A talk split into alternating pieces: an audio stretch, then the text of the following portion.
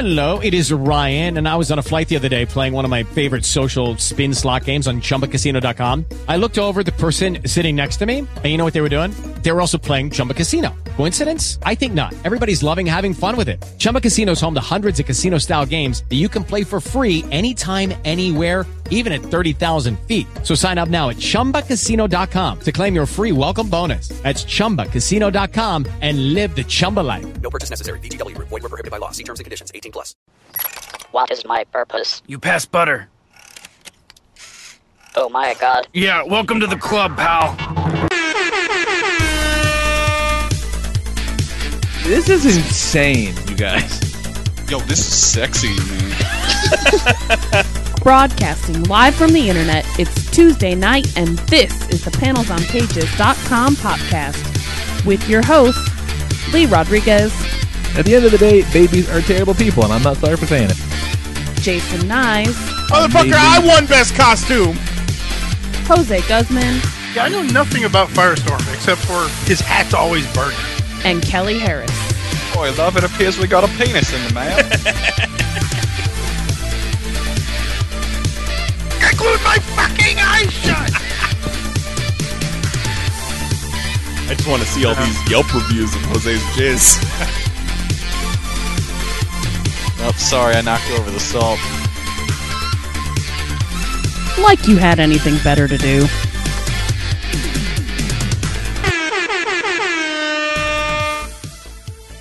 What is up, everybody? Today is Tuesday, July 21st, 2015, and this is episode number 303 of the panels. Oh, excuse me, the panelsonpages.com podcast, uh, flagship title of your podcast network. Find all the shows at pcn.panelsonpages.com. I'm your host, the Lord Reverend Lee Rodriguez, and joining me on the line tonight, we got Mr. Jason Knives. The world is my fucking Comic Con. Goddamn right. Oh, and other assorted insulting things. Uh, Jose Guzman LARPing so tight, butthole. and uh, Mr. Kelly Harris. What's up, sir? Happy 47th birthday, Todd Chrisley. I'm sorry your kids are assholes. I feel like we need to have a Chrysler Vengeance. A Chry- Chrysler Vengeance. I don't know. Every It's- every episode, he gets more and more likable. yeah. Tonight was the uh, summer season finale, so I'll have to wait until fall for more Crisley. Ugh. It's it really is the hardest of problems. The the only problem I have with watching Chrisley lately is we don't have USA in HD, so I'm not getting Oh, the full sucks. Chrisley experience. Ooh. Yeah, you need that HD Chrisley. He got a bunch of Botox tonight. That was Yeah. Oh God, got to watch him chop some wood. it's terrible TV. I think it was It's amazing maybe yesterday morning or this morning. They do a, a marathon in the morning on Monday or Tuesday. I forget which one it is. Maybe it was yesterday, but Get in on this. they they were showing the episode where he he teaches his young sons uh, or he coaches his young son's baseball team, and he goes out there in full like catcher's leg pads and, and he's got the whole outfit and the black under his eyes and he can't hit a fucking baseball to save his life and he does the full twirl when he strikes out like he swings and then he just he comes 360 with it Jesus Christ. I ended up at a friend's house for a bit Saturday, and and somehow found my myself stuck in a uh a how how it's made marathon. that's not, that's not a bad hole And, and at first I'm like, "Are you fucking serious?" And then five minutes later, I'm like, "That's how you make a whistle? Holy shit! That's where whistles come from? Get the fuck out of here!" what? It's like all this crazy robots, and then like there's one motherfucker with pliers at the end. I'm like, I really feel like that guy needs to be out of a job. if this whole fucking process can be automated, that motherfucker needs to put down the pliers. Is all I'm saying. Man, that's pretty cool. Uh, and, and unless, uh, you know, a hole. No, still very much a hole. I also fell down thanks to uh, Kelly a Rick and Morty hole this Oh, weekend. it's so good. So good. I'm probably like I think I have nine of the eleven episodes I put away between now and last week. Just you know when I'm doing stuff. And no, ah, fuck, it's funny. It's so funny. I forget. Did, is did you see the Mr. Meeseeks episode? Oh my god, yes. Mr. Meeseeks might be one of my favorites. That's a good one. And like every episode is Rick and Morty on some sort of crazy, you know, interdimensional fucking science trip. But then there's also always a very solid B plot about Morty's family and how it pertains in some way to the the the science at hand with Rick and Morty, and it's fucking gloriously written. the the The dialogue is razor sharp. It's super funny, and like the guy that does the voice of Rick and Morty and half the fucking cast is the same dude that does uh, Lemongrab in Adventure Time.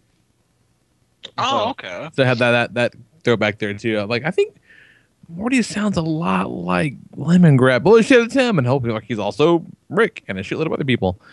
They got good guest stars and stuff. It just cracks me up. Like one of the one of my other favorites was really early on when Rick's abducted by an alien, alien race, and they're trying to get him to. They're trying to trick him in this simulation because they don't like pro. They put him in a simulation. Oh, they're God, trying to trick him into giving away the formula to this dark matter, but they also get Morty's dad Jerry by mistake at the same time, and they're all pissed off that he's there, but they really focus on Rick. So they just set Jerry's simulation to run at like five percent CPU capacity, and Jerry's day in this horribly functioning, mostly broken world ends up being like the best day of his life. So he, be- so he becomes terribly depressed when he's out of it. It's fucking hilarious. Do you That's watch so good. past the credits? For Yes. Yeah. Okay, good, good. Good Have little- you seen the episode with the uh, magic shop and the devil? Oh fuck yes! So the good. ending to that episode is my favorite. Which one was that one? that was with the X gonna give it to you bit at the end, Oh yes. Where they just get all jacked up and just wander around beating people up while, while X gonna give it to you plays in the background. for an awesome fucking montage. Man, X gonna give So it to you. you've Is not getting gotten some. on some Rick and Morty, you really need to. Apparently, the second season starts like next week. Yeah, I think it starts. I think it starts this coming Sunday. Yeah, so I'm in, I'm in that like just in time. 'cause That shit was hilarious. yeah, Juggalo John in the chat says it starts on Sunday. so damn funny. Like just killed me. So we went out and about. Um, I guess it was Sunday. No, yeah, Sunday on our way on our way back from our aforementioned friend's house. I have to go to the mall to pick up something. Now, Nicole was getting her rings warrantied out. That's the thing you got to do every six months or something. But hey, while you're there, I'm gonna go check out Books a Million. And holy shit, I found a Gamora and Nova Corps Mini Mate two pack from Guardians of the Galaxy, and I actually made a noise. I was so fucking happy because I had all but given up hope because this is one of the ones that they didn't put in the regular assortment, so it was you know forty damn dollars on eBay, Jeez. and I'm not paying that for Mini Mates. You can get the fuck out of here. Just, I mean, who the fuck do you think I am, Kerouac? I'm not gonna do it. I'm not paying that for mini mates. They're tiny and cheap. That's what makes them fun, the cheapness. But I found that beautiful green.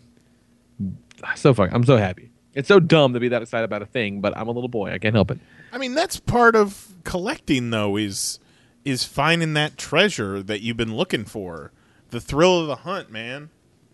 Yeah, especially like this far removed. Like I never thought it was actually going to happen. I'd, I'd seriously, I'd let it go. I'd Elsa that shit and let it go, and it was never going to happen again. And then just miracles find us in the least often, least expected places. Seriously, though, they couldn't two tone her hair. They- Uh, it's it's uh, lighter at the bottom, a little bit. should be darker at the top.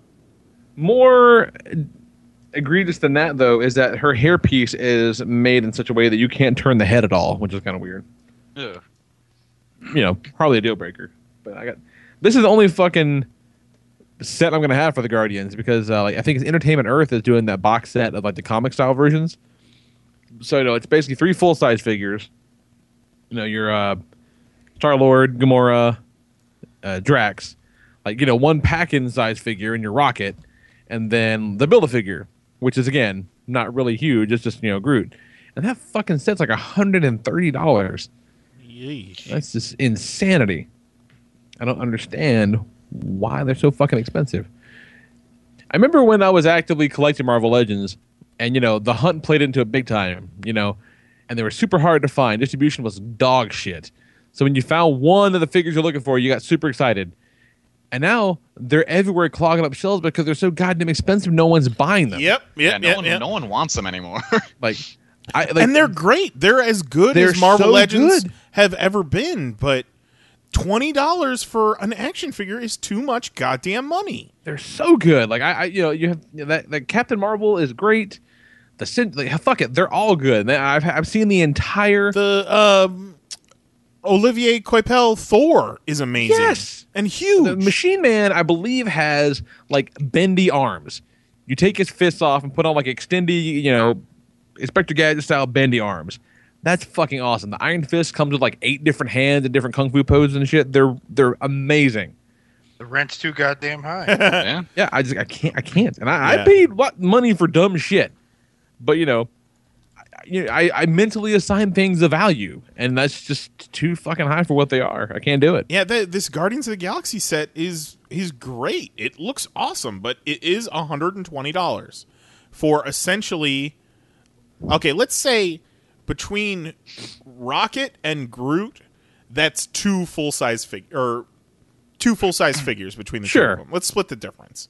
So it's five figures for hundred and twenty bucks. That's fucking twenty five bucks a piece, right? Yeah, Is my math wrong? That's around there. Yeah, that you know, it's just too damn much. I can't. I can't get my head. I can't wrap my head around that. But you know, just like I would, they had that the Captain Marvel man. It's amazing. I just can't do it. But and it's so fucking dumb too because if they were like 15, I'd be all over it. Oh yeah, yeah, yeah. That- Oh, yeah, for sure. The And it's Yeah, like but you they know, should be ten. and I'm hungover. I'm hungover on you know five damn dollars. But I am. I can't help it. principle, well, man. especially when we were paying fifteen for them, you know, eight years ago, Shit, dude. and the fact When that they when I jumped up five bucks since then. the first series of Galactus figures, the Galactus set with like Bullseye in them, and Doctor Strange and Professor X, they were seven dollars. now we're talking. Mm, No, I paid Oh, they weren't six ever eighty that eight. cheap. I paid six eighty eight for Bullseye. yeah, but you, you might have gotten them on crazy sale because that doesn't. Walmart, dude. They were six eighty eight at Walmart. It must it must have been a sale because Yeah, those, 'cause I those never paid were that cheap those were for over those. ten bucks, the regular price Yeah. at least, if not fourteen at that time. Yeah, I was going to say 14, 15 bucks for those. I don't know. Maybe I got He said, "Fuck all That's y'all." worth them I being, paid you know, seven. quite a bit cheaper. Holy shit! Oh, it's those.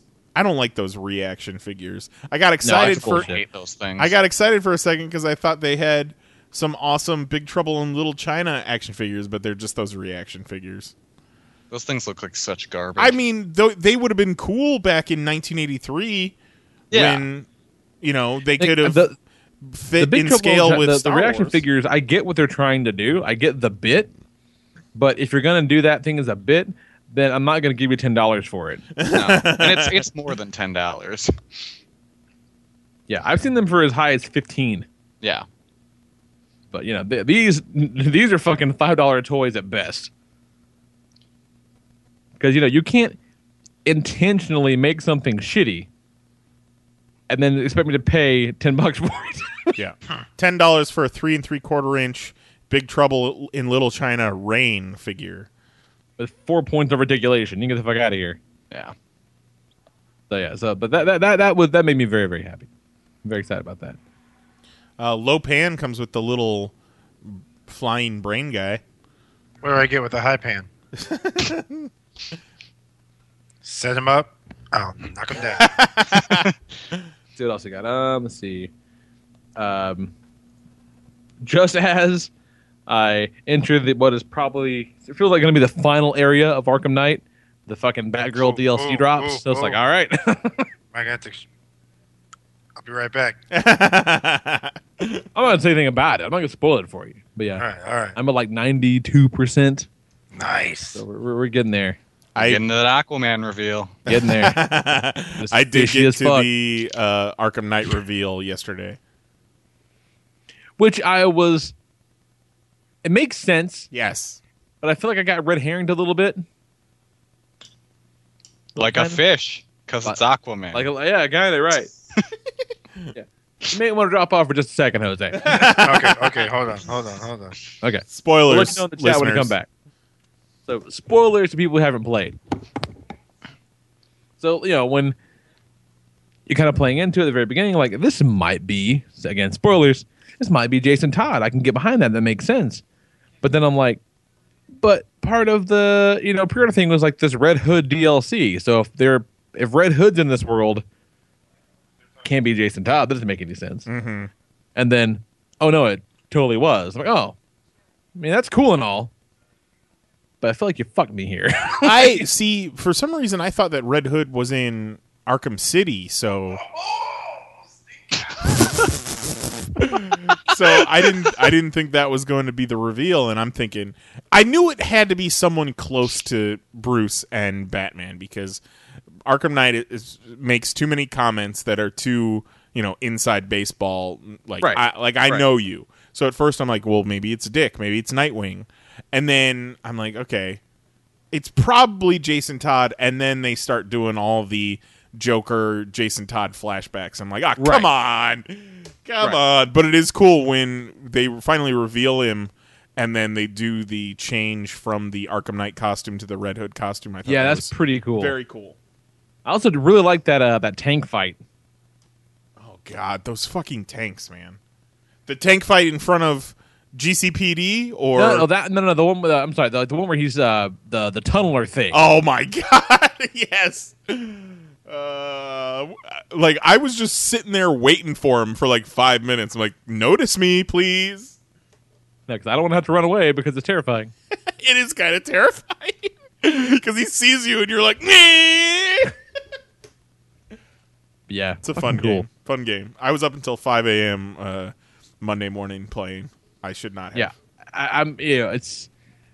I need my life back. I need my life back. So I need to finish this fucking game. I'm not even close to being 100%. Like I'm I'm towards the end of the story mode obviously, but I haven't done nearly any of the side missions. I wrapped up a bunch of them. I have a couple of uh, towers left. A couple. I have. There's one bomb I can't fucking find to save my life, I keep driving over them. and then a shitload of uh, riddles, of course. yeah, every time I see a Riddler trophy, I'm like, I better grab that because I don't want to have to find this later. Oh yeah, yeah. If you if I can get them, I get them. Otherwise, it's a fucking fool's errand. Does anyone actually enjoy the Riddler trophy things? Because No. it, sound, it sounds like everyone hates it, and yet they keep doing it. Oh, it's the worst. Yeah. The It's I- more of I a think- sense of completion. See, I don't have that. I, I only I only ever go with the Riddler trophies as far as I have to go for the story part of it. Ah. and like I I think in Arkham City, it was like if you get you know ninety percent of the trophies or whatever, it unlocks like the mission when you find the Riddler and lock him up or whatever the fuck. It's like I I, I just want to see that part of it. I want to get that part done. But given my last interaction with Riddler, I think I have to find all the fucking things in the city, and I hate that so much because you know some of them just flat out are not fun. Like that's the only thing I like about it. Like I don't mind there being a shitload of them. Just you know, make them fun. Have Very simple, simple needs. but yeah, and then uh, we went out uh, uh, Friday night, dropped the baby off a little bit, and Nicole and I and Zoe and uh, a couple of friends of ours went out to see uh, Paul Rudd ride a bug. Fucking Man, rad. women love Paul Rudd. I had no idea. Like, Oh, I know, yeah. he, I know Have he's you an- seen him? He's handsome. I know he's a handsome, funny, charming guy, but I had no idea the level of fangirling that there is over Paul Rudd. and our, our friend Chrissy went with us, and she had she was she's the one, guys. She's the one. Ant Man was the first Marvel movie she'd ever seen. she's that person. That's interesting. Yeah, her Like, uh, her. Uh, they should have had Paul Rudd in Marvel movies since the beginning. well, no, no, she went because her new boyfriend is into that into that stuff too, and so like you know she's like, ah, fine. If and Nicole's into it now too, she's like, fine. If everybody else wants to go, I'll fucking go. And she loved that shit because it was a fun fucking movie. And so now we're going to uh, we're gonna start her education proper in the next couple weeks. We're gonna sit down. We're gonna every week we're gonna fucking plow through and change some lives. Start with Iron Man. Goddamn good times. I fucking loved it. I loved it. Like Is it, is it safe? it's safe. It's safe. Yeah, very it's- safe. And then he rides in on the wave and he's like, "Suck my fish, bitch! I'm the Ark Knight." And the Aqu- Arkham Knight was Aquaman the whole time. huh? Yep. All along. Time. Ain't that some shit? Yeah, I thought I loved it. I thought it was a lot of fun and like it was like like Honey I Shrunk the Kids meets Iron Man. Uh, like the shrinking effects were fucking great. Yeah, yeah, yeah. I, I think And- that's a that's a great analogy. That that works for me. funny and like it was much less a superhero movie and more a heist movie, which I was super fucking into. Like Yeah, absolutely. See, I wish it was more of a heist movie. I don't think they went far enough heist movie for me to be pleased with it. Like it could have been more of a game changer and a, and a move away from the Marvel formula if they did more heisty stuff. But I, I mean, I still I thought it was fun. I, I enjoyed it. Yeah, I, I dug the hell out of it. I thought that Michael Douglas was cool and just all the ant shit was neat and Mm-hmm. the the bits at the the, the fight on the train tracks were perfect. Like Yeah. Yeah, that was awesome. The kid looks out from the closet and it's just like, choo choo. Pew pew. Yeah, and then you know they they fling the, the the cart off the track and like it kind of just bounces off the window, and then it flies through the bedroom wall like two minutes later. Fucking brilliant, yeah. a lot of fun. And I, I, I, love the bit with the giant uh, ant. yeah, it's good. And I didn't know uh, Michael Pena was in it so much. I fucking love that guy. Uh, he was great. He was great. great in that movie. It, it did seem jumpy in a lot of places. Like like unfinished ideas or ideas that came in too early or too late. Yeah, I would have. But- I, I'm very. I would have enjoyed seeing the Edgar Wright version. I, I feel Yeah. like we missed out on some stuff. Bless you, or was that Buster? No, that was not me. No, no, no, was it Buster. It wasn't Stool me. chair. Stool chair. Oh, Tile. well, bless your chair. Or did I rip a big one? Ooh. Shouts out to the dude at my showing of Ant Man that was ripping farts against the red leather chairs.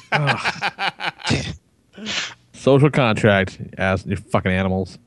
just like two, just big ones. Jesus. Yeah, I, I like the. Um, I like T.I. in it too, man. I've seen him in a couple things. He's actually pretty good. Are we are we, are we going full on Ant Man now, or we want to save some for the news? Let's save some for the news. Okay, We'll talk the okay. news. All right, I'll, I'll talk about I'll, I'll talk about the other thing from my showing of Ant Man with the uh, the couple sitting next to Justin and I, Okay. who I hear like it feels like once every scene, the guy would kiss the girl on the head because they were in the red leather recliners together and they were like snuggled together, and like once every scene he'd he'd kiss her head. No, it's and then and then I hear him snuggle closer to her, and then there's more kissing, followed by, I, I just want to watch the movie. He was probably like Paul Rudd getting me laid tonight. and then I just wanted to like just laugh at the guy. Just ha, you got shut down. what else you got going on, nice? Uh, And Lou going full Ant Man. You're right. yeah, You're right. besides seeing Ant Man, I, I mean, we had we went to this theater in downtown Orlando because it had reserved seats, so we were kind of uh, stoked for it. But boy, oh boy, was it a shit show! It wasn't one of those dine-in theaters, but it was one of those theaters where they have like a a full menu at the uh, concession stand. So we ordered some chicken tenders, and I ordered a sandwich. And then we go over to where you pick up the food, and it's just a sea of angry faces of people that Oh, have been no. waiting over a half an hour for their food. There were people there waiting for their food. We we had an eight o'clock show. Uh, There were people waiting for their food there at seven forty-five, whose movie started at seven fifteen. They had been waiting there for a half hour, forty-five minutes. See, that I think is the inherent flaw with the idea of the dine-in theater. Yeah, but Yeah. see, at least with the dine-in theater, you go and you sit down and they bring that shit to you. This is a concession stand where they're just not getting the food out fast enough. You see, and that sucks. But I think I would also be equally miffed if, like, I spent the first twenty minutes of the movie being interrupted every five seconds when some motherfucker walks in front of me with a plate of food. Yeah, but usually it's it's also stadium, so you don't really it doesn't really bug you too much. I'm very myopic when it comes to my movie viewing experience. Like, Uh, uh, I There ain't didn't no come kissing here when you're to sitting smell your next to fucking Lee. chicken wings. I came here to see Paul Rudd ride a bug. so we're standing there at the counter, and people are just telling us the horror stories of them standing there for forever, and then like they're re- they're reading Civil War letters. Yeah, they're, they're they're like, we've been here for forty five minutes waiting for our food. We just want to watch our movie, and then all of a sudden, our number comes up, and I go, "That's us!" Grabbed the food and ran. Oh my god. Fucking got the fuck out of there. Uh, besides that, me and Jose had a, a convention in Lake City, Florida this weekend called Infinity Con that uh, we've been talking to the organizers and we went and checked it out. Shot some video, which you may or may not ever see. We'll we'll see about that. Some, Somebody's somebody's got to fucking cough up some dough first before that video sees the light of day. But uh, uh, Roxy the Rancor was there. Roxy the Rancor was the third highest billed guest of Infinity Con, behind uh, behind Jake the Snake Roberts, who was number one, and I believe uh, Viet was the, the second fam- most famous guest at the show. Fucking A. Uh, no, I kid, I kid. They had a few uh, zombies from The Walking Dead and a guy from The Hunger Games and some uh, makeup artists. So it was a small little show. Uh, Part of it was in a, a, a climate controlled tent. Part of it was in a um fairgrounds building.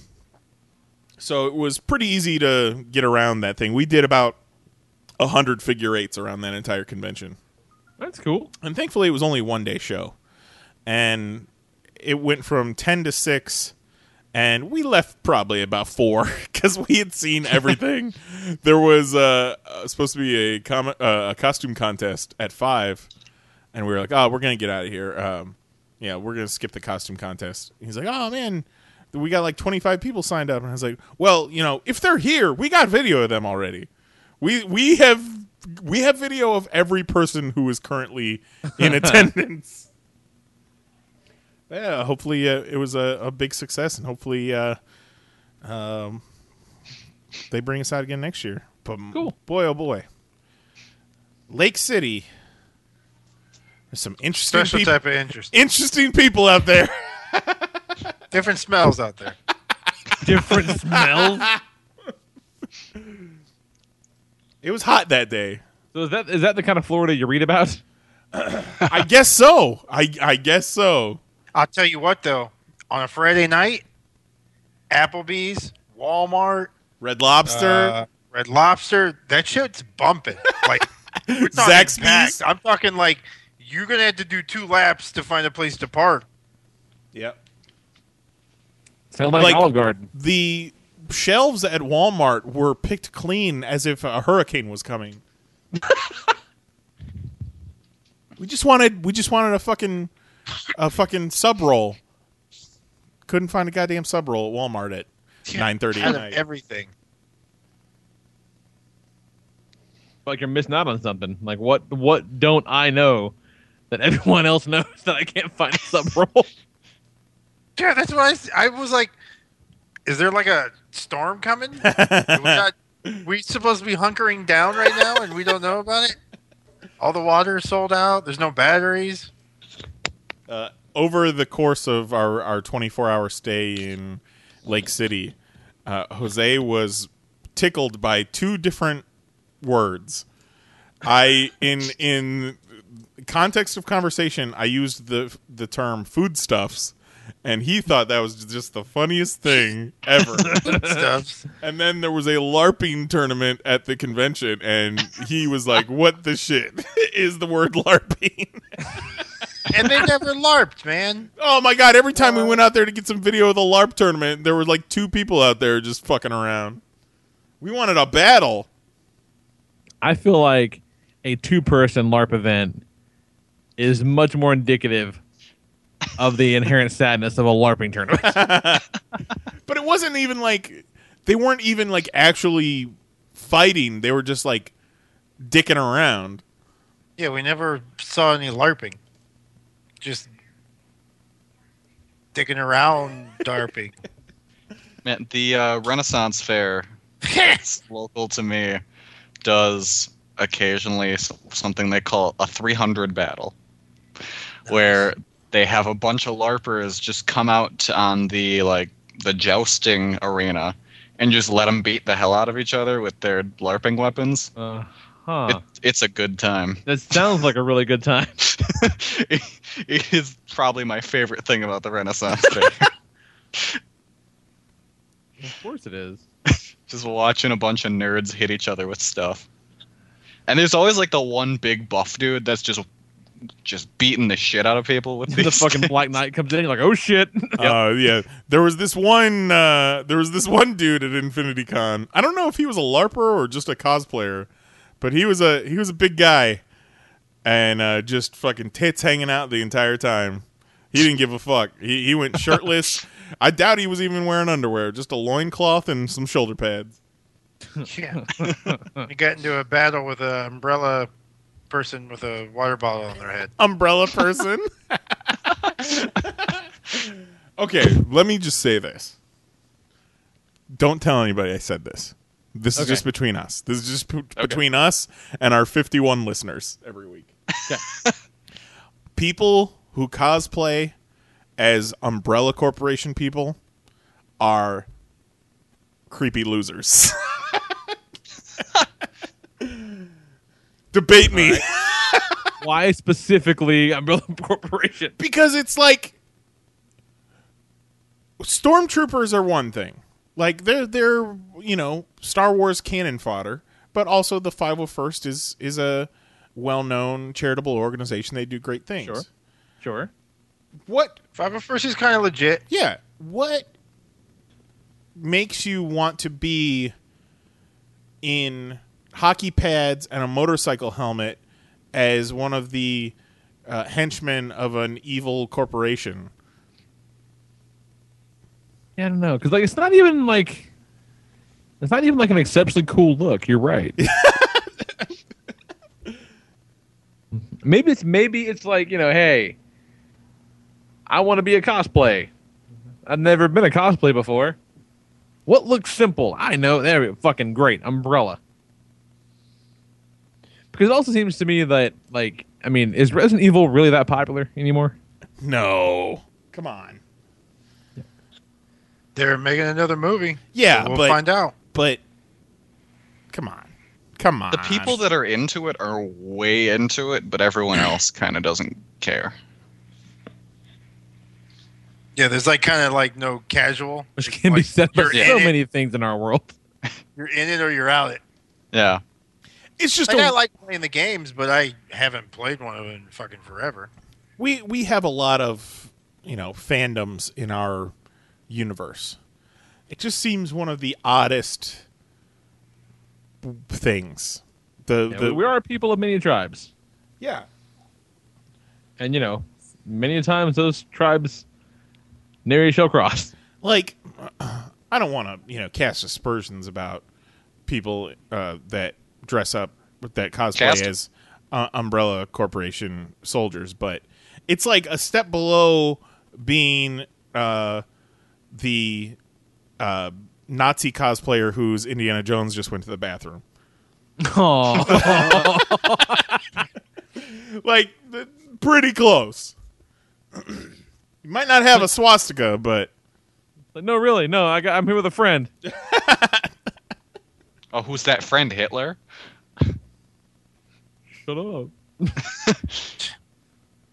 okay, I got two friends. Jeez. What you got, Jose? Um, do you guys you guys like Hawaiian rolls, right? Hawaiian sweet rolls. fucking Hawaiian sweet rolls are the bomb. Yeah, who doesn't They're like a. Hawaiian sweet roll? If you want to up your sandwich game, they make loaves of bread now, folks. Yes, No shit. yes, they do. Now, it it's not a whole lot. It it's less bread than the cobblestone, which is my motherfucking jam. now, cobblestone will be my legit, and cobblestone makes sweet rolls now. I was learned this every time. weekend that Jose is totally a spokesperson for Cobblestone. I'm searching this company because I've never heard of it before. They make everything now. Yeah, But- but, but if you're gonna get sweet rolls, don't fuck with cobblestone million dollar bread. Don't fuck with any sweet rolls but Hawaiians. Roll. No, but I'm going to try them. I'm going to try them. I'm going to try them. So, not as much bread, and it's twice as much. It's fucking four bucks. So it's definitely not like a weekly roll, unless you're just straight balling. and, you, and you can handle because I made two sandwiches and like that the Hawaiian roll baller status. the bread's thick. It's fucking nice. The sandwich is great. Uh, and they have these new pretzel chips. I recommend those Ooh. on your sandwiches.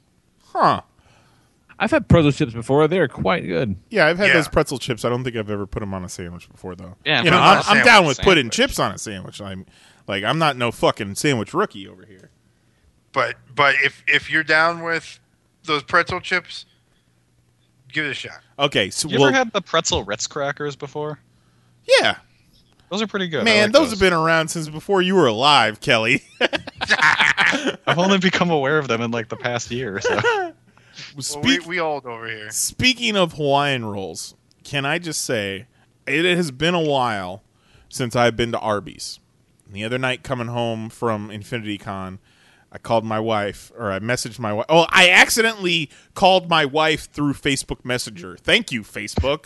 Why would I ever want to call someone through Facebook? Why would anyone ever want to do that? And I did it by exchange accident. Money. And You I'm can trying just to- give, give people money. I'm trying to end the call, not because I don't want to talk to my wife on the phone, but because I didn't intend on calling her.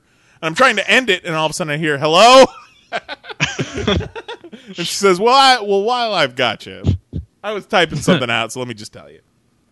Since we're So- already here, So I was like, well, "Well, I'll bring something home for dinner since I'm on my way," and I'm like, "How about Arby's?" I've been seeing these. We have the meats commercials, so I've, I've been kind of wanting some Arby's. She says, "Get me that brown sugar BLT tip sandwich." I'm like, "That sounds good." And boy, oh boy, I had another one today. Brown sugar BLT with brown sugar bacon, and it's on yeah, I've seen that commercial and so many times. That's next. and it's on a Hawaiian roll. Holy shit! It is too good. yeah, Arby's ain't no bullshit these days. yeah, I, I'm a I like Arby's. I'm a big Arby's supporter. Arby's sometimes, like in the past, previous years, the quality hasn't been up to par. The consistency hasn't been there, and they were always very expensive. But brown sugar BLT, and they also have the brown sugar bacon on a roast beef sandwich, and then I think on a turkey sandwich too. But that brown sugar bacon is is next level. Cue the Rolling Stone song. It's one of those kind of sandwiches that's so good that your jaw gets sore because you chew it so much because you want every Oh, yeah, I'm ounce of flavor. Oh. Ooh. And you're just smiling while you're eating. just the biggest fucking happiest grin on your face. And every now and then you just I'm driving while I'm eating this, and I'm trying to be discreet about it so people don't see my huge raging boner as I'm driving.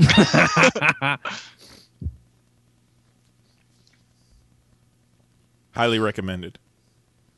Right the fuck on. Do you have any stories from Infinity Con that I forgot, Jose?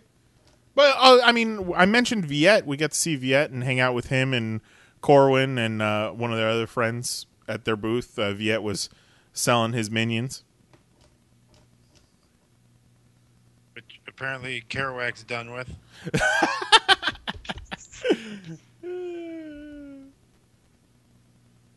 um. No, I mean we covered that. but seriously, Hawaiian bread, y'all. Hawaiian bread. We did watch. This was a, obviously it was a much smaller convention and and you know not a whole lot of money behind it, but we sat and watched some of the footage Saturday night after we got back, and it looks It's a amazing. good turnout too. It looks You know, amazing. yeah, yeah, it was a good But- turnout. it, it's just you know it was one of those where you can only shoot it so many ways before you're just shooting it. Right. Before you have the the same shots a dozen times. Yeah, But decent the- turnout. Just the nature of the beast. And then uh, the lady got into workaholics. We've been on a workaholic binge. Oh well, you you were also They larped in one of them. you also started. It's always sunny, and Jose gets in the car uh, for the ride to Lake City. He says, "I'm the wild card." Yeah. Fucking jump out the back of the van, cut the brakes, leave you motherfuckers with some barrels of gas in the car. Goddamn wild card, man. Somewhere Mahoney's really happy right now. Yeah, Mo- I told Mahoney, and Mahoney was like, "Oh yeah, Jose's the wild card." hey, it's a wild card. Well, we, I, I didn't, I didn't start it. It's, we watched like four in a row, uh, but I do want to get back into it and just go ahead and start, start it and just That's let it lot. Something's because I quit watching it. I haven't, I haven't got caught up yet, but it's good times. I quit watching it like uh, I don't know, maybe after maybe during the third season, and then just never got back on it. But I've seen episodes here and there, and it, it seems pretty like it's gotten better. Frank was the key. Frank changed that show. Yeah, Oh yeah, yeah. He definitely adds something to it for sure. but Well, he also takes that show I- oh. way out there too. Yeah, we saw the the the one where all of his um, past stories was Rambo. You can't hunt him, man. They're like uh, that, and the um, what was the other one we saw? They hunted the guy. She says the guy was a priest. They broke him down. Now he's a crippled bum. Oh, Yes. cricket. Oh, cricket. yeah. Cricket. Jesus. Cricket makes cricket. many reappearances throughout the Yeah, year. Rickety Cricket comes back Yeah, a couple times every season, and it's, Oh, the the one where Frank gets the billboard and it's just him posing with the tits on both sides. uh, I don't know. It's good. it's uh, what you got going on, Kelly?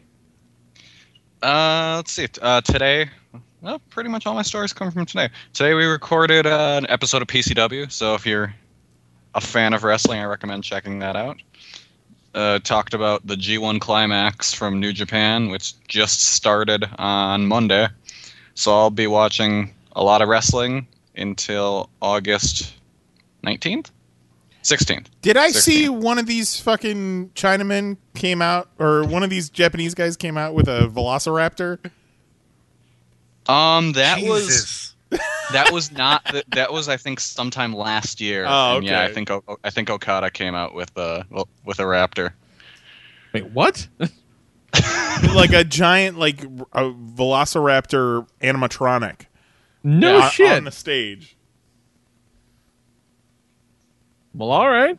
Yeah, there was also one of the shows where um this was uh, it was Wrestle Kingdom, not this past year, but the year before that. That was when uh Prince Devitt, who's Finn Balor now, kind of started painting himself Where up, was and he came out dressed as yeah as Carnage, and he had like a whole bunch of people carry him in a casket first, and then That that, same nuts, show, man. And then That same Japanese show. guy was like, oh, "Well, I got a raptor."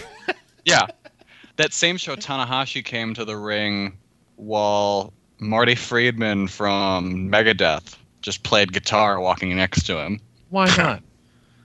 Because it's pretty weird. Because badass. Tanahashi's weird gimmick is kind of air guitar. Like he just air guitars to the ring playing his entrance music. And then he'll get up on the top rope and he'll throw his air guitar out to the crowd, and you can That's see pretty cool. you can see people try to catch it. It's pretty great. hey, hey, now, but Hollywood Hulk Hogan started the air guitar coming out to the ring. Come on now. I mean, I'm I'm gonna say Hulk, Hulk Hogan started it. It's Tanahashi perfected. yeah, Hulk Hogan never threw it out to the crowd. Yeah. yeah. Got to keep that shit. You can't just throw them away. Jesus. Oh, there is at one point at the end of the first night of the G1, he won his match, so he's gonna leave the ring, and the crowd's cheering for him to, to you know come back. So he gets back in the ring. He reaches up like a, a guitar falls into his hands from the sky. And then just this weird guitar solo starts playing that they had he had just choreographed. That is was amazing. Pretty amazing. But yeah, uh, the G1 Climax, the best value in wrestling for your dollar. It's uh, two months That's in what I New call my Japan. final sex move. two months in New Japan World. That's nine ninety nine yen a month. That works out to like eight fifty. Damn. So for like seventeen bucks, you're getting fifty seven hours of wrestling. It's a lot of wrestling. That's too much wrestling. Yeah. Yeah, I'm not watching the entire shows. I'm only watching the tournament matches, so I'm skipping the first half. I can't even watch for the most- three hours of Raw. Well, it's, it is raw though. I mean, is. And that's the thing. Like, uh, what little I've watched of NXT is really damn good. And I feel like I would just have a fucking blast watching, you know, Japanese wrestling just fucking going ham. There's a guy. It was uh, Katsuyori Shibata versus AJ Styles, and Shibata's arm is kind of fucked, but he's still working the tournament. And one of his big moves is the sleeper, and so he can't cinch it in because his arm is fucked. So he just grabs his hand that he's using the sleeper with with his teeth to hold it. Jesus. so he's just biting his hand to keep the sleeper held in. See, a lesser man would just pick a new move. Said, Fuck that. I'm the sleeper guy.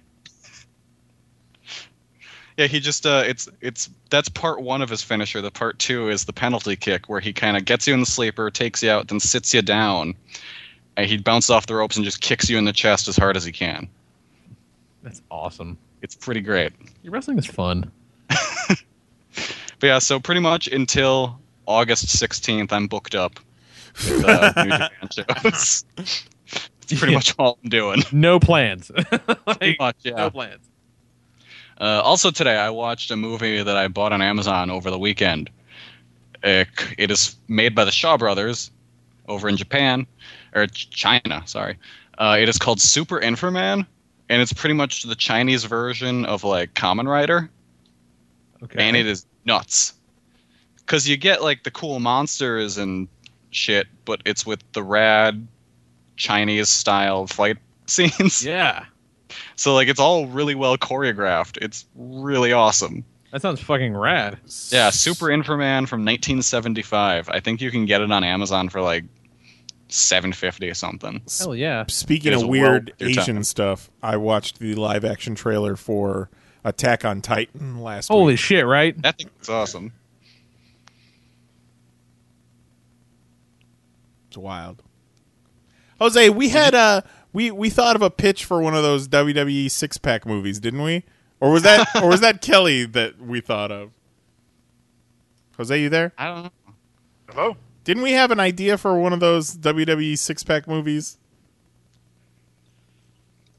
Mm, It was uh, funny. I don't know. I just remember Leprechaun. It was great. Just for all the all you listening, it was great. You know. It's like, trust me, it was fine. Yeah. Good. So just accept it. Awesome. Let's see. I believe we have. Oh yeah, we have one uh, quick bit of mail before we move on.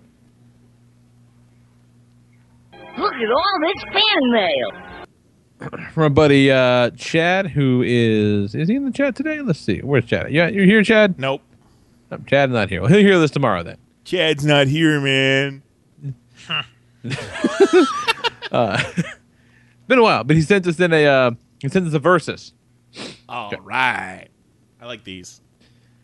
All right. Uh, since I'm exhausted from work, here's a versus I came up with while packing an endless stream of boxes, which surprisingly contained a lot of Gundam and Power Ranger toys and even some Mugen binders somehow. Any, any five gallon tubs of lube? Any chef hats? I don't know fucking how. I don't know how. This house, we're in. Boy, did we get a lot of Amazon boxes. Somehow, no one in this house bought shit on Prime Day. I don't know how the Because fuck it that even fucking worked. sucked. Well, yeah. Prime Day was yeah, garbage. I saw that. It- Prime Day blew dick hole. I was going to buy. I had a fifty dollar Amazon gift card I got like three years ago. and I was going to use it to get the Batman because it was Prime Day, and it was fucking like two bucks off. Go eat a dick with that. That's the thing. Yeah, That's I- not I, just, better I, than I Black looked. Friday. I looked for plenty of shit. but I just didn't find anything worthwhile. They said better than Black Friday. Which Black Friday were they talking about? Yeah, I feel like that's just inaccurate. Jose coined the term blue dick hole, and all I can imagine is this, just right in the dick hole. right is that in me, there. Is that me trying to blow up a balloon? Oh God. All right. Uh, okay. Uh, the the versus for this uh for, for the for this exercise is uh Jason Statham. Guess it's in general. Pick a character. Uh, versus Mr. Magoo versus John McClane. Who of the three will defeat an evil villain first due solely to their own blind luck? First, Hmm. What were the choices again? Jason Statham. Yeah. Let's say from the Transporter movies. Let's say that. I mean, it's all the same. Jason It's, Statham. it's all the same fucking Yeah. guy. Yeah, it's all the same guy. Uh, Mr. Magoo and John McClane. I feel like I, I, Mr. Magoo takes the longest out of all. He'll- yeah, he'll get there. He'll get there, and it'll be the funniest because like this guy is going to be spending the entire time trying to kill him, and it's just going to accidentally not work out. Right. Yeah. Like Mr. Magoo doesn't work on like you know brevity. I feel like John McClane would be much quicker than Mr. Magoo, but I think Jason Statham wins because Jason Statham just basically he'll kick a door down and the bad guy will be be behind the door and he'll he'll Ooh, break his point. neck. Yeah. Essentially. Yeah, and then it explodes. Yeah. So yeah, probably. Yeah. Yeah, because John McClane, yeah, John McClane has dumb luck, but then he finds himself like you know taking advantage of a situation he's put in. Like, oh, look at this happenstance! I'm gonna ride this plane. Yeah. Jason Statham goes into everything head first, full speed, and just leaves a wake of death and destruction behind him. Yeah, yeah, I'm with you. So Jason Statham might kill the bad guy, Mr. Magoo, and John McClane just by accident. just because he's trying to, you know, hook a car battery up to his heart and uh, bang the chick from Varsity Blues in the middle of the town square. Fucking movie, you guys. Oh, that movie. Shit. But yeah, I think that's exactly right. Feel good about that. I I feel good about them numbers. It's good data. I like that data. All right. So, uh, with that, let's take us a break. If you want to email us, send it to popcast at panelsonpages.com or you can voicemail us 616 951 1pop and we will uh, play it all over the air and all over your face. Yeah. Yeah. Take us a break. I'm worried about uh, our dude in Kenosha County. I, I hope he calls in with a voicemail soon because I, you know, I I've actually not heard from him in a couple weeks. we haven't. Uh, That's I- either really good for him or the opposite yes, of that. yes. Like That's- he might be wearing lipstick at this point. Yeah, like it's it's he's Oh, either he definitely is. he either found Frederick and he's home and everything's cool, or he's not. He's fucking run out of cigarettes, so he can't trade them for phone calls. it's just bad. Sorry, homie. So this is a song uh, about Hans Moleman from The Simpsons, and it's a fun time. Enjoy this. Love you. Bye. Break. And now, a poem by Hans Moleman. I think that I shall never see. My cataracts are blinding me. Moleman, Hans Moleman, can't keep Hans Moleman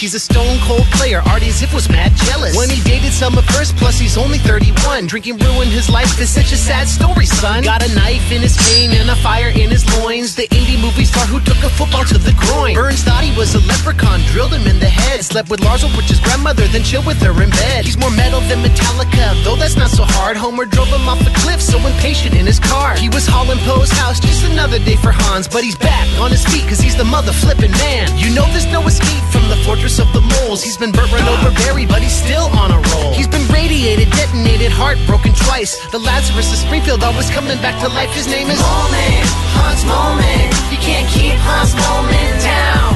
He's the bad luck Brian up on 20 Oak Grove. Hipster glasses so thick and brown.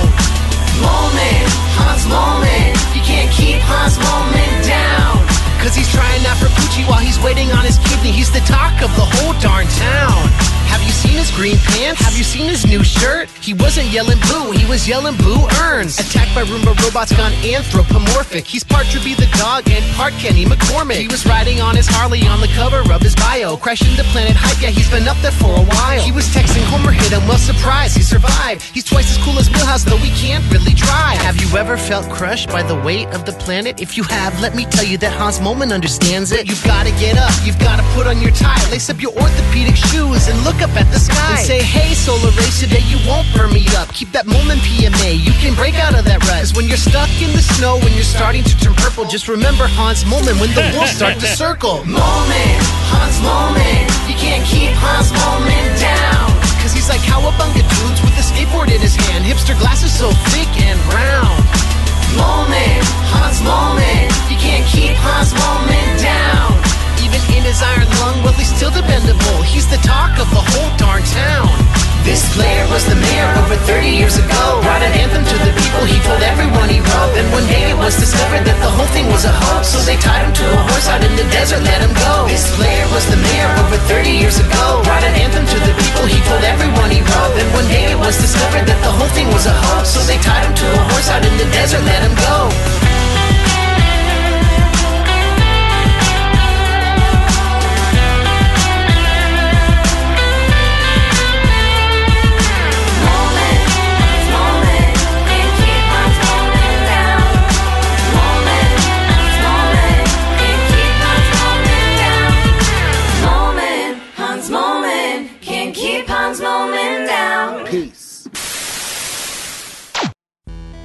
RIPT Apparel is your one stop shop for limited edition t shirts featuring all the crap that you already like anyway. Every day you're going to see three new limited edition designs available only for 24 hours. That's just a single day. After that, they're gone forever. And uh, best yet, if you want to check them out, buy a little something, something, they're going to throw a little kickback to us, your folks, your friends here at the podcast. So go to panelsonpage.com, click that banner at the top of the page, or on the sidebar at pcn.panelsonpage.com, or you can just update your bookmark, check it on your phone every single morning. That's what I do. Uh, RIPT, that's R-I-P-T dot panelsonpages.com. T-shirts start at just 10 bucks and they'll kick us a little something every time. Help us keep the lights on, help us keep the podcast going, help us keep the side, side up, and gets you a pretty cool t-shirt, man. Cool swag, cool shirts, good people, good deals from your favorite podcast. So check it out. RIPT.panelsonpages.com. 24 hour limited edition t shirts that are pretty damn awesome. Check it out. And uh, now back to your regularly scheduled podcast.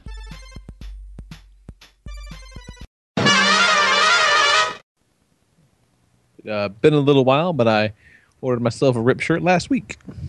What'd you get? What'd you get? What'd you get? It was uh, it's fucking rad. It was Hellboy doing the Dark Knight Returns lightning bolt jump. Yes. Very cool. Now I didn't realize this until I saw like one of those Easter egg uh, videos or whatever. But did you guys realize that at the end of the Batman Superman trailer, where Batman grapples away, like for a split second, they reenacted the cover of Dark Knight Returns? Because fucking lightning strikes and he's hanging on the side of that building No shit. in the same Oh, pose. yeah. Huh. I thought that was I'm- cool. Oddly hopeful about that Batman Superman. Look at you! Yeah. I mean, it's still fucked up that Superman's the bad guy. Well, Because there's the still a is, like- lot to make me mad. Oh yeah, yeah, yeah, a lot there. But but This one looks like it'll make me less mad than the last one. yeah, and and there and there might be enough fucking rad Ben Affleck Batman stuff to make it all right. Need just accept the fact that the fucking the, the tone is all wrong for Superman and just move on. I was hoping we'd get past 9/11 Jesus, but it seems like we're not. no, no, no. He's like fucking doing Jesus arms in the trailer. Yeah. and then you got Ben Affleck running into a building with cloud of dust and stuff flying at him. and going, "You see this 9/11 Jesus motherfucker over here? Yeah. Take him out. Give me a green rock, motherfucker." that needs to be in the intro. oh shit! When Jose starts talking about Firestorm's hat being on fire every time, it gets me. That is just out of the mouths of babes, babes. Goddamn right. Uh, all right, uh, let's do the news. All right. What's up to talk do about? it live. Okay. Do it live. I can. I'll write it, and we'll do it live. Fuck it. Look at Five, four, three. This is the Pop Top Six Pack of News for July 21st, 2015. Fucking thing sucks. Ant Man fell short of expectations at the box office this weekend with a $58 million gross, the lowest Marvel Studios debut since The Incredible Hulk. Let this be a lesson, Marvel. Only make movies with medium sized characters. On the heels of Comic Con, Entertainment Weekly debuted the first official images from X Men Apocalypse, featuring Olivia Munn in her triple X Men porn parody Psylocke outfit, and Oscar Isaac as the titular villain, looking like if the movie Stargate fucked Prince's couch. Fuck your Oh. couch, Prince. Selma director Ava DuVernay has turned down Marvel's offer to helm Black Panther, citing uneasiness with spending three years and putting her name on a movie which would essentially be Marvel Studios' product. But I hope she knows that every time a black woman director turns down a Marvel movie, 19 white male directors get their wings. Speaking of Marvel's diversity problem, the recently announced uh, series. Uh, oh, let me start that again. Speaking of Marvel's diversity problem, they recently announced a series of hip hop variant covers parodying some of the greatest rap albums in history. But wait, where are all the black creators at? You can find them on Tumblr going hard on that mouth breather Tom Brevoort. That's where. The Aurora, Colorado shooter has been found guilty on 24 counts of first degree murder and 140 attempted murder charges for killing 12 people and shooting 70 on the opening night of The Dark Knight Rises in 2012, which uh, will most certainly keep him off the streets once Batman vs. Superman hits theaters, so we can all feel safe in that. And finally, Jesus Christ. Former DC and Marvel writer and artist Alan Kupperberg passed away of thymus cancer last week at the age of 62, while Stan Lee is still riding high after touching Channing Tatum at Comic Con. That is the Pop Top Six Pack of News for July 21st, 2015. Wow. Infotainment. What a strapping young man. Oh, that Channing Tatum, he's a real funny guy. Uh, first story. Kelly Stanley's pretty spot on. He's good. It- it's Peel esque. Uh, first story is Ant Man debuted this weekend. Only pulled in 58 million. They were hoping for uh, north of 60, around 70, which would have put it on par with, uh, I believe, the first Thor movie. Maybe Something like Captain- that, yeah. Captain America: The First Avenger. Uh, I, our theater, our eight o'clock showing on Thursday night was not packed. Uh, I don't know about you guys. Did you see full yeah, we were theaters? pretty, uh, it was it, it was local, but it was still pretty uh pretty full. Yeah, I'm mine was pretty packed. I'm surprised with the number of women that are revealing themselves as huge Paul Rudd fans. I believe Oh. the term is Ruddites. Ruddites, along with you know the existing Marvel Studios brand loyalty. I'm surprised it wouldn't have done better. But then again, it is Ant Man, and they didn't really full court press the promotion. I don't think. The marketing was pretty shitty. Yeah, I feel like they Oh, may the have marketing- marketing wise rested on the laurels of that Marvel Studios brand loyalty a little too much here. I don't. Um, I, I wouldn't consider consider the marketing as a whole shitty because I really liked those when they did the like tiny billboards and the Yes, you yeah, know yeah, yeah. the the miniature trailer and the posters where you know Ant Man's like on their shoulders and shit. I, I like that. But yeah, stuff. but you were going to see it no matter what. Yeah, I was gonna see it. I feel like this is gonna do fine on word of mouth. Like, Yeah. because reviews are overwhelmingly positive. Like I think it's gonna be fine, and like hell, it's already like worldwide. It's already made 120 million bucks. Like it's gonna make money. It's gonna be fine. Yeah, yeah, yeah. I don't know if I don't know about the word of mouth. I don't know. Maybe Really? I, I I haven't been hearing as much word of mouth as like. There's definitely not a Mad Max word of mouth. Mad, Mad Max was like some kind of fucking crazy ass outlier. and even phenomenon. Mad Max still didn't. It wasn't able to maintain any sort of, you know, gross every weekend, even with that crazy word of mouth. But that that was just in our our circle, our you know insulated. I I really enjoyed it. I thought it was a lot of fun. Like I, I didn't expect it to be, even though you got Paul Rudd as the star or whatever. I, I didn't expect it to be as funny as it was. Like I was laughing my ass off. It Yeah, was agreed. it was the closest. You know, it was you know the closest to a comedy they've had so far. I just wanted I more. like I didn't like. Uh, I didn't not like it. I did. I thought it was fun. I enjoyed it. I just wanted more. I I was left wanting towards the end. You know, it, it did feel to me like it was a little fractured narrative wise. Uh, like I I was very much trying to pick out what were the Edgar Wright moments and what weren't. And surprisingly enough, the Luis, uh, you know, little montages. I figured th- for sure that those were Edgar Wright moments, but they were not. They were uh, after the fact. Those and those were great. Oh man. I love that shit. Yeah, that was like my favorite part of the whole movie. Yeah, I I can agree with that. and I was like, yeah. But like, I wish it was a little bit funnier. I wish Rudd was a little ruddier. I wish it was a little heistier. And some of the ancillary characters I could have done without. Uh, I I was surprised to find out that the uh, cop uh, fiance stepdad is canon from the books. Yep, I, yep. But I did not dig him. I did not dig his character. I did not dig the performance. And I don't think you're supposed to like the character. and No. Russian uh, computer guy needed to go. He was a fucking tracksuit Dracula. He was terrible. He was a terrible tracksuit Dracula. Yeah, he never said bro. That that disappointed me. Yeah, okay, so was he supposed to be one of those guys? Because that's what I thought when I first onto saw him. When Russian But he showed up in the apartment with a tracksuit on, I'm like, it's a fucking tracksuit Dracula. Well, that's what I thought. His but, Russian yeah, accent was terrible. Never said bro Yeah, he didn't bro enough. Definitely didn't bro enough. At all. I don't remember one bro. No, he didn't bro at all. Yeah, that's a damn shame. Or maybe maybe I'm just projecting that I wanted him to be a tracksuit Dracula. Well, yeah, that's what I'm saying. That's what. Yeah, I, I wanted it too, and I was like, wait for the bro, wait for the bro, and then there's never there's never a bro. I can't imagine that it was a an accident that it was a Russian dude in a tracksuit.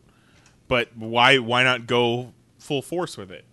yeah, if you're gonna do it, do it. Don't don't kind of have it. Fucking Like when they're just playing- one other thing to make Hank Pym hate them for. Like when they're planning the heist, he should have brought a bunch of his tracksuit Dracula bros along with. yeah, right. There, there should have been a tracksuit Dracula diversion at some point.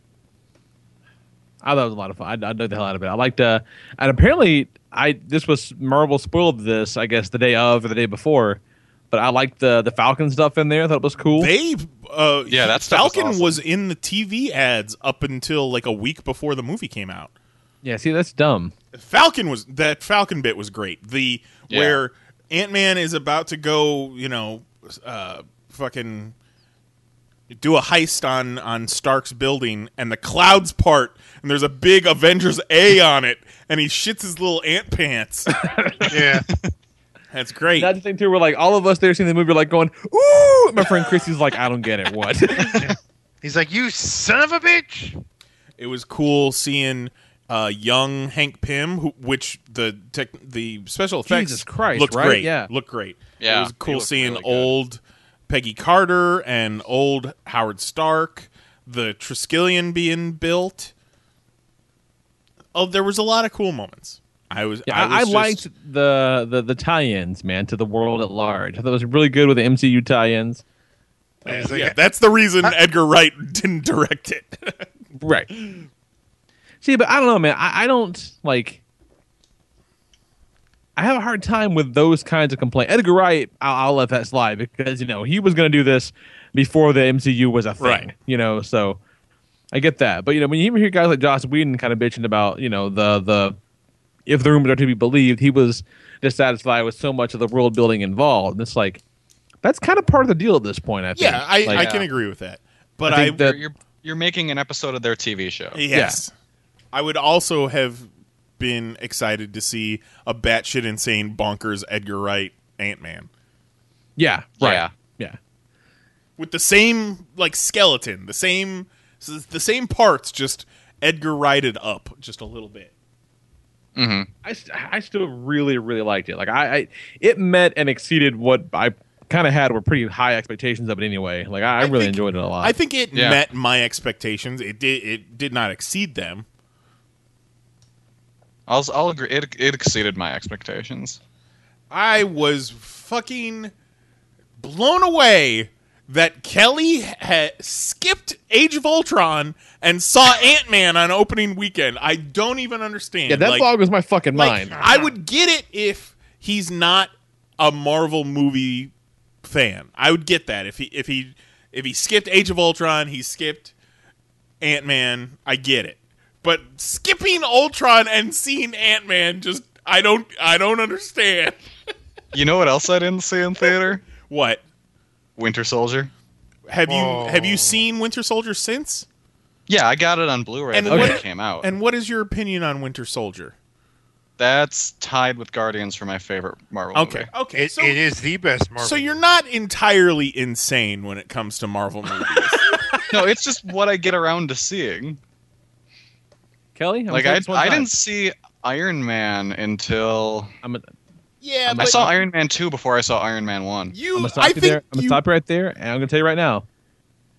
You you got to make the time. I think you were intentionally avoiding Age of Ultron, and I take it personally. You you you got to you got to you got to take the time. You got to make the time because there's gonna come a time in your life where you're gonna be you know really really happy, but have two kids, and you're not gonna be able to take the time anymore. you need you need you need to you need, you need to grab this by the balls, see everything, because you got to get real choosy in the future. like You know, I, I realized why I'm not super psyched about Age of Ultron, and it, it's not Ultron, like I had said on Twitter. yeah, you you I said realized that it's you Scarlet Witch and Quicksilver because I fucking hate both of those characters.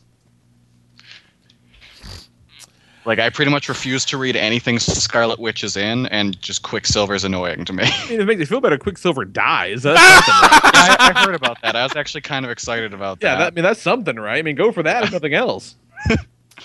I Yeah, mean I'll- they're I'll not get it on the Blu-ray they're not the comes out. best part of Age of Ultron, but I wouldn't say they're the worst part either. The, their accents are pretty bad.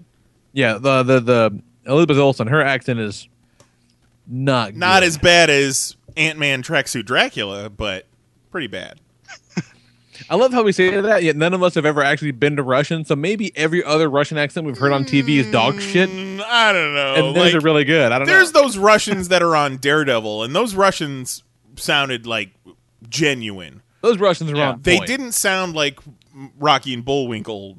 I, but I uh, still say you can't really compare shit to Daredevil and have it be a fair fight. Sure. Can I make Daredevil my favorite Marvel movie? I'm gonna do that. Sure, it's my that favorite counts. nine I hours. think, that, I think that counts. Or what is it? Eleven hours? Yeah. Eleven hours. Yeah, it's my favorite eleven-hour movie. so fucking good. So so uh, w- where where would you guys rank this? Like, what what is it direct as far as Marvel movies go? Uh, obviously, you can't rank Age of Ultron, Kelly, but what's You direct- guys know me. My rankings are fucked. what's directly above and directly below Ant Man? Um, I would put it. It goes below Guardians and Winter Soldier for sure. Um, I would need to see it again to put it up against the first Avengers, but I think it might go right below. It's either right above or right below the first Avengers. You're nuts. You're a crazy person. I'm gonna say it definitely goes above Iron Man three. yes. Agreed. yes. And I don't hate on Iron Man three, but this is uh, this definitely goes above Iron Man. I'll 3. go as Sure. far as say that it can go above Iron Man 2. You know what? Yeah, yeah. Let's do that. It goes above Iron Man two, which maybe then by default puts it just below Avengers. Maybe. No. the, the problem is that that list is getting really top heavy. It is Yeah. very top heavy. That's the thing is that like you know like they're like they've really not they've not made a bad one. They've only made like one kind of okay one. You know what I mean? Like like But, they're fucking like, rad ass movies. So, like it's really hard to decide out of those which which the best. How many movies are there now? 11? 12 if you count Daredevil? But I still think even with 12 movies, Avengers still has to be top 3 if not top 5 of any list. right. And so if so if Avengers is like the bottom of my top five, then Ant Man's right below it. You know what I'm saying? I would put it on par with the first Thor. I would tie it with the first Thor. And I, I think in a lot of ways it does feel like a phase one movie. See, I put it above Thor. Yeah, I'd put it above that's Thor. fine. You guys Yeah, I, I'm enjoyed it putting more than I did. Directly below Avengers. Now that I think about it. Good. Thank you.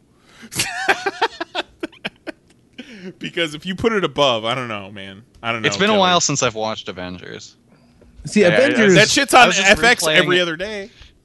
I was just replaying it in my mind on fast motion. I was like, oh yeah, I like that movie. Well, see, I, I feel like even if it's tough because I, I feel like that even if some of the movies that come after Avengers are like empirically better movies, like Winter Soldier is a better movie than Avengers. Oh, Winter Soldier is Oh, the sure. best movie. It just is. It's a better movie than Avengers. Yeah, You know, oh for sure. but like uh, for no other reason than pure emotional response, Avengers gets extra points. Oh yes, yes, yes. You know, that's the thing. Like Emotional even if it- response and being the first. Yeah, movie being of what its it is kind. gives it gives it a lot more credit than even just you know the content of it. You know, Because there would be no Winter Soldier without Avengers. right? I guess there could be, but what about What you, Jose? say? Where Where's Ant Man? I can't find Sorry, him. me? Where? Yeah, you're. Is there another Jose? There Sorry. fucking better not be. That's my middle name. I'm Kelly Jose Harris. Sorry, guys. I find out you guys bring on another one on this show. There could be only one. God damn it. Just cutting off heads. Uh, oof. no, I, I agreed with Lee Oh, about uh, uh, above Iron Man three. So wherever on the totem pole that fits, but I, I liked it better than Iron Man three.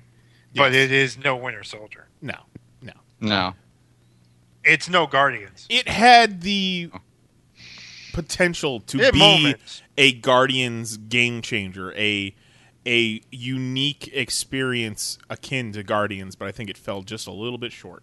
But man I man, thought it was. It it definitely. I, I don't know, man. I think that it did some pretty unique things. Where it, it was the hero's origin story, you know, but it was a different take on that. And as much as he was, you know, kind of, you know, literally handed it. You know, it's like, hey, here's the thing. I don't know the way he came into it was was different. We'd never seen it that way before. I got no problems with it. I'm just saying it's, you know, above and beyond for me, the I'm not going to rush to go see it again. the shrinking scenes and the 3D were the best. Like They that- were really well done. that first scene in the tub Yeah. in 3D is that that'll give you some vertigo cuz he you're it's POV and he looks around that tub and it's just kind of warping as it goes and oh man. Very cool. Like when the ants are getting the countdown. I gotta tell you, there's no way in hell I'm slipping on a motorcycle suit in ten seconds. no. My fat ass would be getting caught. No, you, you need some fucking uh, I'd see it baby again on powder. Mushrooms. See it on mushrooms. All right. And uh, and I will say, you know, speaking of Winter Soldier, I've lost my fucking mind and got legit straight up goosebumps at that after credit scene. See, Yeah. I I didn't get that after credit scene at first. I had to read a few different articles and have it explained to me. Yeah, what was it? Really? Oh, they fucking found Bucky. Yeah, yeah, they Well, found yeah, I Bucky. get that, but yeah, what? Bucky's got poopy tummies.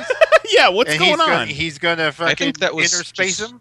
I think that was just straight up a scene from Civil War. Oh yeah, yeah. They said that it's just a scene that they shot for Civil War that they decided to put as the end credits of Ant Man. Nice. I did not yeah. know that. Like, Yeah. it looked But to me got- like he was sick, and Jose can agree Yeah. with me. Like, like he was Well, I'm sick. thinking he fuck like Justin and I were talking about this after we saw it. Our theory is that he does something. Bucky like takes a shot at someone high up, and that's kind of what kicks off Civil War in this version of it. Maybe. if not sick, then maybe just tired. Maybe he's just like you know, freshly post ass beating. Well, Maybe apparently he had some bad Chipotle, and he or he took a road trip through Atlanta. He he drove through Georgia and had to shit his pants. Falcon But he says, was- "Cap, I found him. You're not gonna believe where." in some and of the articles, they only have one one square of toilet paper. But he's like, I know a guy because he thinks that he can make he he can go the other way too. Maybe make the toilet paper bigger. or make Bucky smaller. Yeah, small enough to where that one square of toilet paper is enough to completely. Could you imagine though, like if you got shrunk and you wanted to wipe your ass with one square of toilet paper, like that would be like rubbing your ass on the couch. like it wouldn't be the same sort of consistency. it would absolutely not be. No. But some of the stuff I read said implied that his metal arm was in a vice yeah, it and he was stuck. Which is fucking cool. And then they implied that uh, Ant Man is the only one that could help him, but I just it didn't come. It, it was I would say it was one of the weaker end credit scenes for me, just because I didn't get it. It was it was a little too much, a little too inside baseball, and I think if I don't get it, someone who's balls deep in the Marvel Cinematic Universe, I don't think uh, a casual viewer is going to get it. I'm saying I got it. What do you guys think? I don't the think you got are? it, Lee. I just think you liked it. Then tell me how to read poetry, motherfucker. what were you saying, Kelly? What do you guys think the Accords are? Because at one point, uh, Cap says that Tony is off dealing with the Accords, right? Yeah. Yeah, I and I think don't know what the hell that is. Well, I think that's got to be a reference to whatever The movie version of the Super Registration Act. Exactly. Yeah, it's got to be something like that. I'm way into it, man. And they I'm also very made excited the- to see what that what what all this shit means. Yeah, I dug that scene a lot. They and also you know, made like, the comment. and we've we've got movies out the ass for the next like four years, but there's no, as of right now, no Ant Man two on the docket, which means you know, they, they they might murder the shit out of Ant Man and Civil War. It's possible. I, I don't know. Fe- Feige has been kind of. There's been rumblings of a sequel. Uh, they're talking that Janet is not going to be Wasp in Civil War, but he's saying that we're going to get Janet as Wasps. So Yeah, maybe I could not see an Ant Man and the 2, Wasp movie, and maybe they didn't want to announce that. maybe uh, Infinity Gauntlet. I really like about it. like uh, one of the ideas I think Juan posed this is it would be cool to have an Ant Man and Wasp either movie or TV series set in the '80s, kind of like Moonlighting or or Remington yeah. Steele. That'd be cool. And Michael Douglas said he wants to get Catherine Zeta-Jones to play Wasp, Of course he does. and I like that. I I kind of yeah, that's cool. Why the hell What do you guys think of the uh, Spider-Man mention? See, that too. That's cool. I didn't catch that at first. I it was after the fact that And Nicole didn't I catch that. it. I'm like, they talked about Spider Man, and she was like, "What?" so oh, okay, it was we got a guy who can jump high. So who's that? Hulk. I think there may all be Spider Man. Yeah, I thought they were all the same. They're No, because you're like, we got a guy jumping high, we got a guy climbing walls, we got a guy swinging webs. You got to be more specific than that.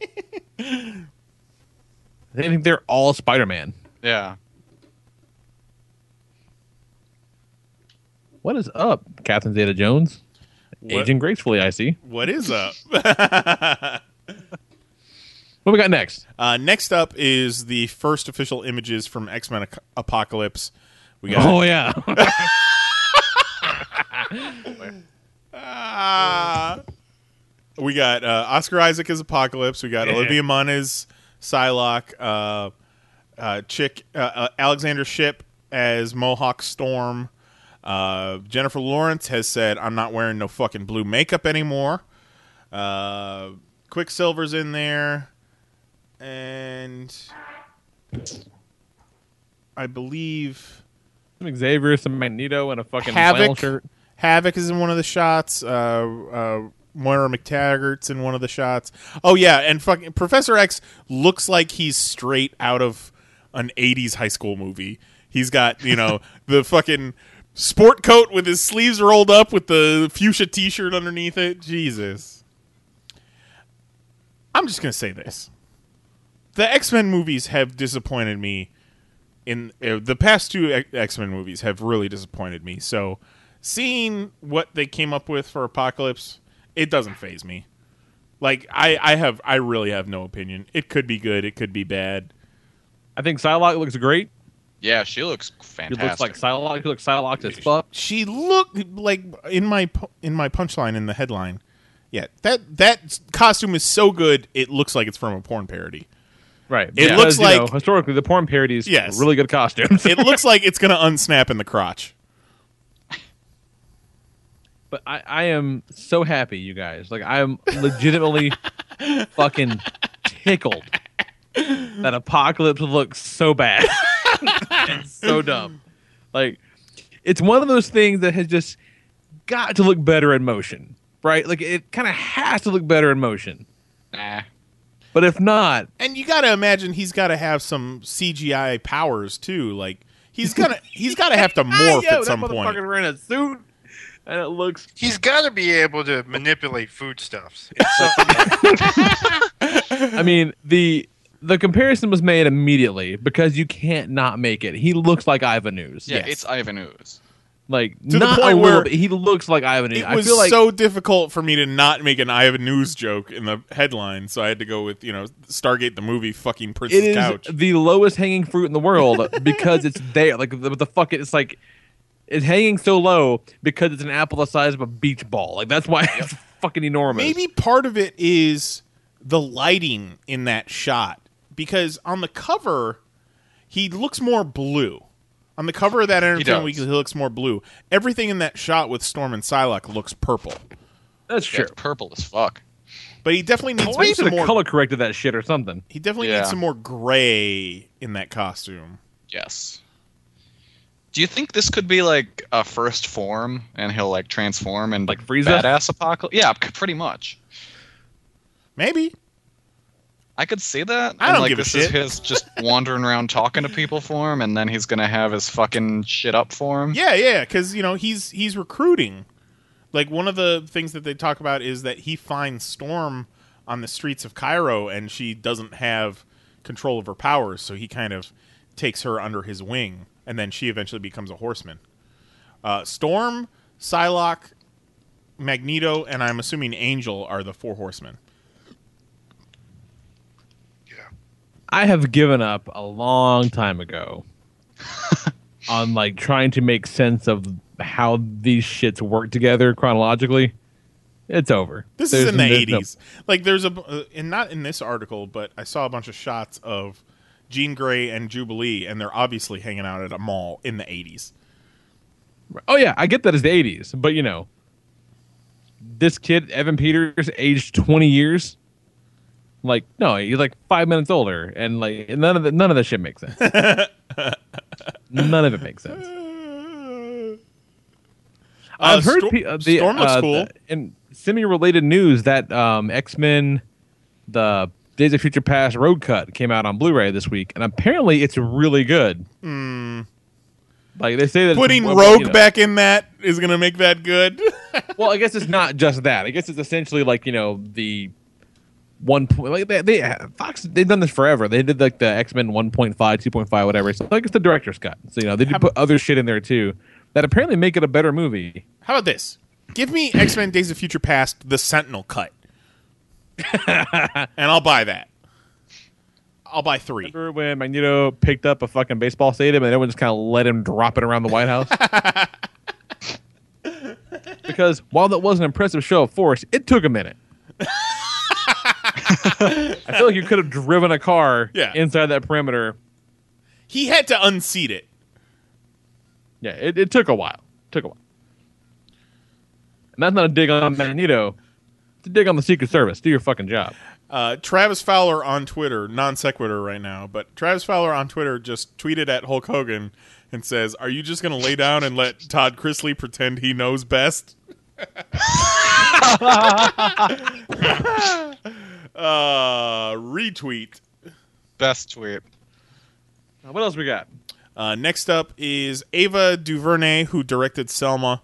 Uh, you know, all the sites reported that she was confirmed to direct Black Panther, uh, but she pulled out. Essentially, I would say uh, Always pull out. sim- similar reasons to Edgar Wright, where you know Marvel Studios wants control. You know, they still want a director to you know set up the shots and direct the actors and stuff like that. But Marvel Studios has final say over everything because it's all got to fit together. And you know, she as as kind of an up and coming director, she saw that as limiting. And having three of her three years of her youth taken away from her with a Black Panther movie, you know, I I get it, I get it. But they're trying. They're trying for that diversity. They're trying hard. But then again, if you're Selma director Ava DuVernay, who what he- else has Ava DuVernay directed? Let me let me let me do a quick IMDb search of Miss DuVernay. Um, While you're doing that, how the fuck have I not followed Todd Chrisley on Twitter yet? oh shit, that is a great That- idea. that is getting fixed. While you're at it, you should uh, follow uh, Guy Fieri. That that's going a little too far. uh, Ava DuVernay. She's done a lot of stuff. Uh, she did an episode of Scandal. Um, that is about all she's directed. But underneath her, known for, they have her at, uh, under Spider-Man Two, iRobot, Collateral, Madagascar. So she must have been some sort of other type of crew for those. You know, not a, not a stellar filmography as of yet, but you know, Selma was a big deal in the award season.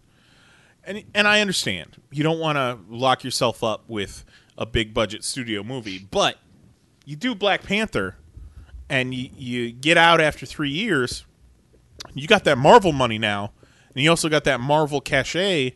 You can do whatever the fuck you want for the rest of your career. Like if you're getting the opportunity now, you should do it. Do it while it's while it's happening. Yeah, mm-hmm. because you might not get that opportunity again. You know, in ten years, you might be wanting that Marvel money, and it might be dried up. Needing. And, and I don't know, and you know, and what of the the platform that comes out of it? You know, what I mean, yes, Like, it- I mean that that was one of the things that she said was uh, appealing about it is it would get a movie she directed spread worldwide, whereas you know smaller movies don't get that sort of reach, but the Marvel movies go everywhere. Yeah, that makes you a name now. Like, look at the Russo brothers. Yeah, they the are Russo known quantities and, now. you know, James Gunn was a fucking B movie director before Guardians of, of the Galaxy. Yeah, and fucking and Favreau has done lots of shit off of it too. Like, Yeah. I mean, it's, uh, I mean, whatever. It's no It's, slouch. you got to you gotta you got to do your artsy phase. That's fine. I Like, you know, mean- we, we all have our artsy phases, and then we become data analysts. So if you're I'm just gonna if you're gonna be a, a black female director and you're gonna direct a black superhero movie i'm sorry i keep saying black like that. I don't mean to. Black! Black.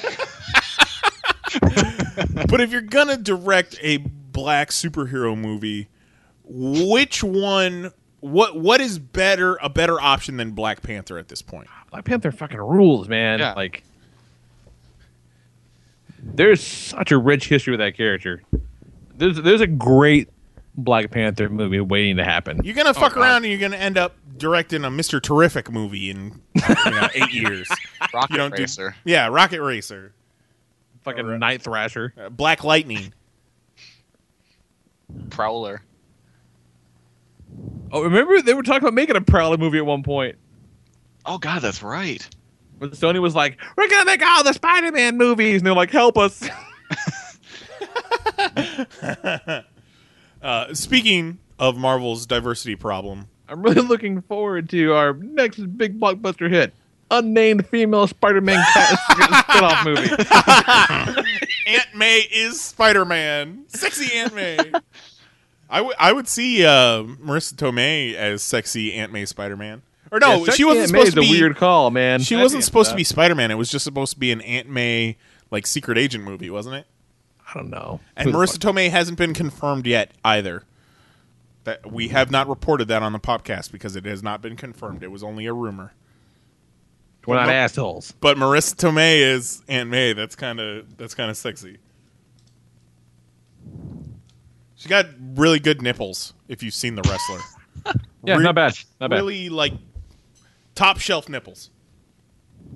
So Marvel announced they're going to do a series of hip hop variant covers. Uh, what month is this going to come out? Probably October. October. October, I think it's is October. October is fucking variant month in the world, isn't it? Yeah. Every month is variant month. Right. But they but they do have like uh you know, themed ones in October pretty regularly. and they're going to take classic hip hop album covers and parody them with Marvel characters. Like we got Astonishing Ant Man as uh, uh, Notorious B.I.G. Ready to Die, uh, Howard the Duck as uh, ODB's uh, Return of the 36 Chambers. Um, uh, some cool art if you like hip hop, if you like Marvel comics. It's it's a weird idea. It's one of those dumb things I don't know why they're doing. But They they're kind of cool. Variants. Yeah, just because they want to do variant. Yeah, it's a, Let me tell you something about variants. I'm the person that bags them up every Wednesday morning at work, and I fill up almost a, lo- a small box full of variants every Wednesday morning because there's so goddamn many of them. Most of them you never see. But this, like, there's actually something that people care about. It's not like this past month where they were all just tiny people. It was just white covers with the logo and then a tiny, tiny character in the middle of the the cover. For Ant Man. Yeah, that was this month. Those are Oh, bullshit yeah. variants, but people still bought them because they're dumb. they're dumb. These aren't that, that that bad. Like I won't be upset looking at these. I, I mean, at first glance, I thought that these were kind of cool. You know, I like hip hop. I like Marvel characters. It's a it seems like a match made in heaven. But then you go back to Marvel announces their post Secret Wars plans and creative teams, and there's rarely a brown face in the bunch. And those brown faces who weren't part of that bunch are like, "What's up, Marvel?" So like, you can co-opt black culture to make variant covers, but you can't hire, uh, one of us. Some fucked up shit, man. but I wonder like how many of them have turned in a pitch that didn't get picked up. That remains to be seen.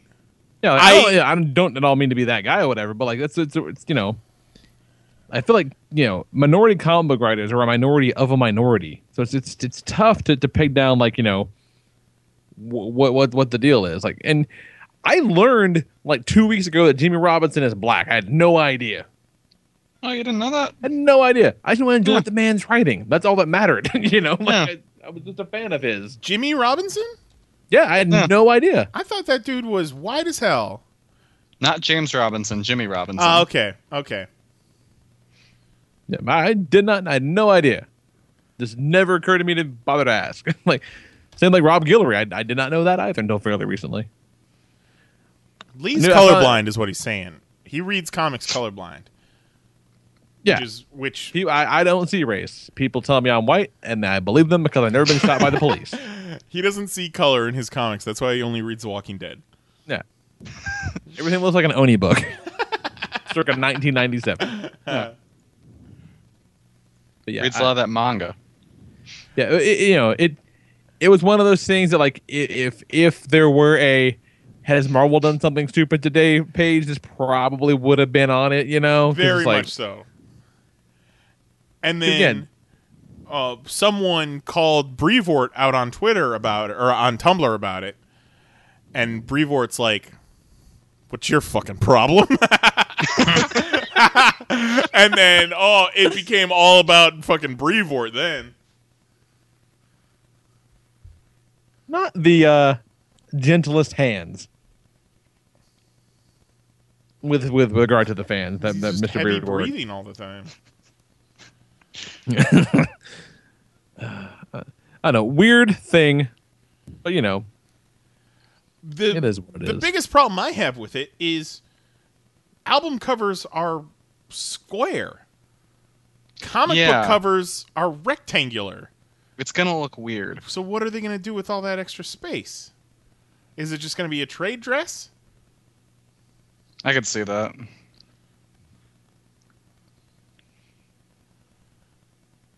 looking through In these- other variants, you guys missed news. The month before last was where everyone was Gwen.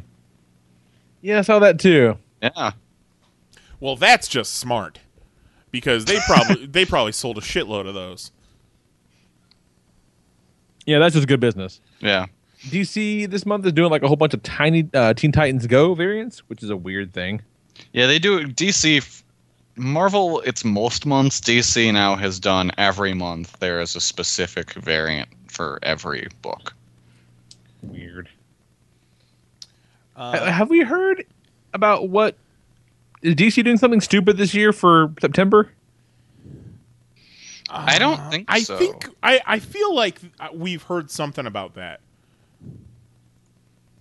Like, are they fucking up the entire publishing line again this year for no good reason, or are they done with that shit? I don't think they're doing that this year. Is it December or is it October that they do it? It's September. September, yeah. So we, we might be out of we might be out of the Yeah, out no, of I don't woods think they're that. doing anything stupid this year. well hot damn. So yeah, I'm looking What else we got? a list of uh, DC's uh, solicitations for September 2015, and doesn't look like there's anything interesting about it, like uh, specifically variant-y or theme month. So maybe, maybe Lenticular covers. Well, they did get rid of the new 52, so They did. So I think maybe that's done. yeah.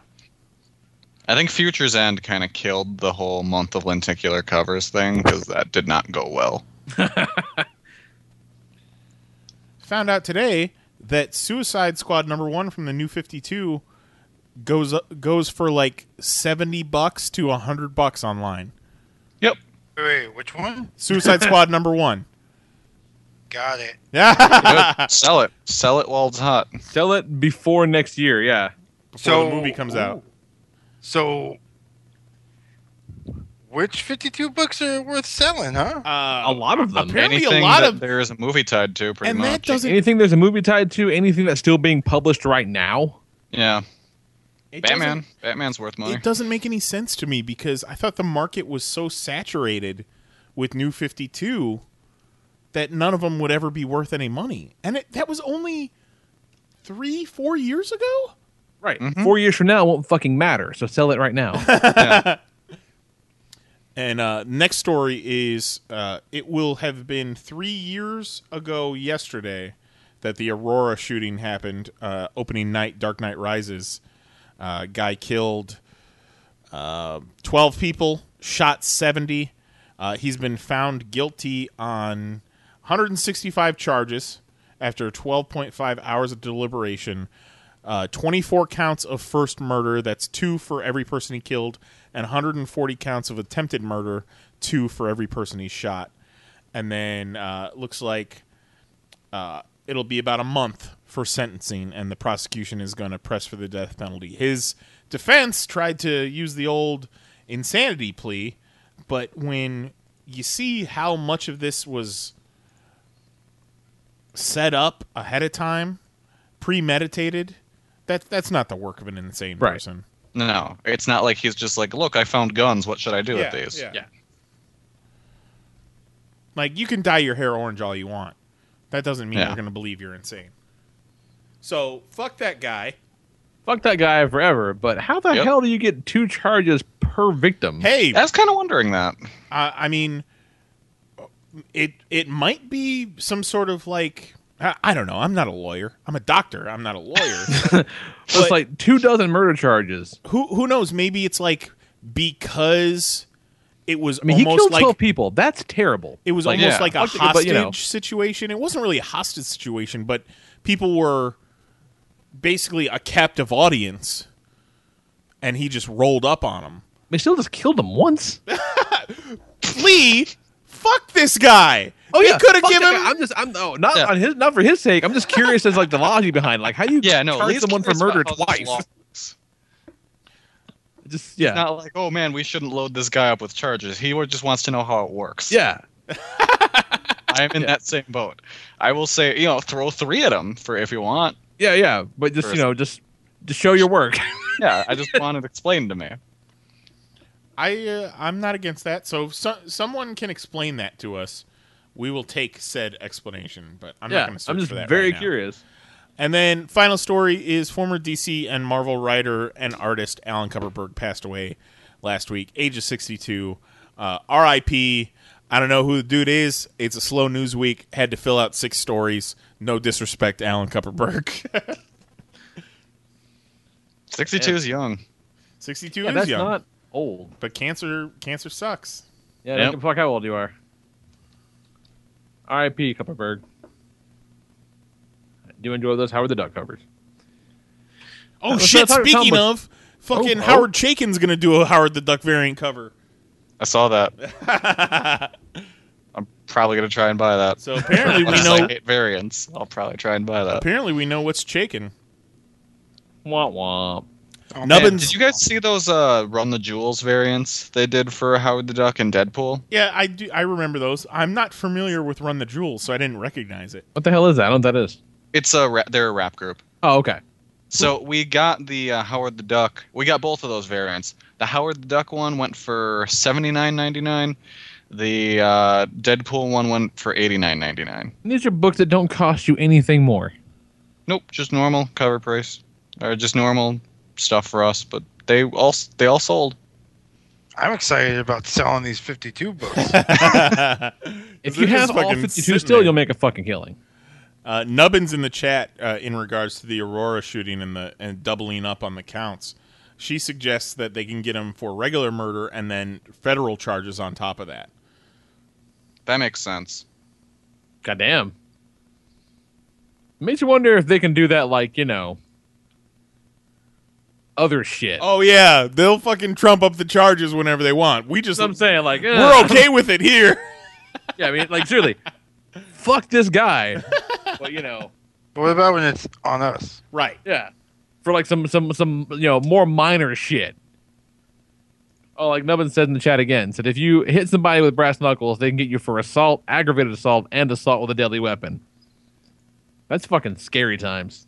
Man, and I only like pepper. What? Assault. Womp Salt. womp. He was assaulted. I want a, I want a pepper. I knocked over the salt. What type of comic books? Get the fuck out of here. Let's talk about comics.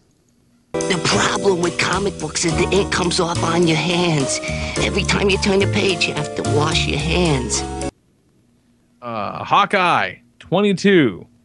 Finally Finally, out there.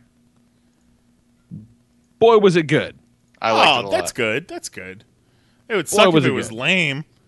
No, really good. Just Kate's a badass. Clint's awesome. Like I just, this is one of those things, man. Like these 22 issues are going to be a landmark run in comics. Like Yes. it's going to be the kind of shit they, they teach. You know what I mean? It's, it's perfect. Uh, but real upset when they fucking shot Pizza Dog with a shotgun. I was about to be pissed. I was really worried because I don't think he's been in the new Hawkeye series yet.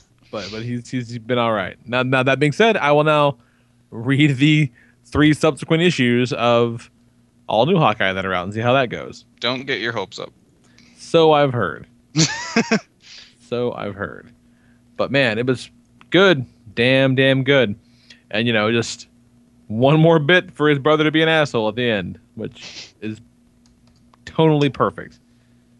Um, I, I want to see what they do, how they they uh, follow up on the the fucking you know the little cabal of bad guys doing their thing. Like how many of those guys are going to play up in the new uh, the further issues? And fucking Kate's dad is one. tells me they're not going Probably. to follow up on that because we got to deal with time travel in Hawkeye. Oh, that's right. We got to have three Hawkeyes now. Come on, Lee. Mm. Young Hawkeye, old Hawkeye, Kate Hawkeye. Give it the program. See, I'm behind. I'm three issues behind because you know I wanted to wait for the one that came before it to come out. Which, again, I would love to one day know this fucking story. That's weird. Yeah. Just explain it to me. Like like charging a man twice for killing someone. Explain it. just want to know. I'm just naturally curious. Just want to know what the fuck's going on. That's all. I thought it was really interesting that Fraction didn't write any kind of afterword. Yeah, it's weird. He did in his uh, email newsletter. There was something he wrote for it. Oh, is that right? Yeah. Did he Sounds mention like- what the fuck happened? Sounds like a real Nope. bad breakup. Yeah, it does. Yeah, no, he didn't mention why it was so far behind. Weird. But yeah, great, very satisfying ending. Um, against my better judgment, I read this Robin, son of Batman number two. I'll not be back for number three. I gave it a shot, okay? But no, I do not subscribe to this as a thing. I don't get it. I don't understand it. Maybe if I had some more reference, like if I had read more of the the Batman and Robin stuff going up into it, maybe it might make more sense. At this point, I highly doubt it. So I'm I'm I'm, I'm tapping out on that one. I don't, I don't understand. Uh, the Secret Wars tie-ins are making me very aware, and I said this on Twitter, that Secret Wars is not what they told us it was gonna be. Like, no. remember that big ass two page, like that big enormous promo image that was like, "Hey, look at all these, The all these superheroes fighting other versions of themselves. it was the backdrop at New York Comic Con at Yeah. the Marvel booth. That's just not what's happening. Yeah, it is. Ex- it is like the exact opposite of that. Yeah, like you know, it is the exact exactly. It's the exact opposite. They're not allowed to cross their borders and angle to one another. Like, no, like you know, for as much as I thought was gonna, ha- old man Logan's not gonna punch Maestro in the face. It's gotta like, what issue are they on? Four of eight. Four. It's gotta happen before it ends.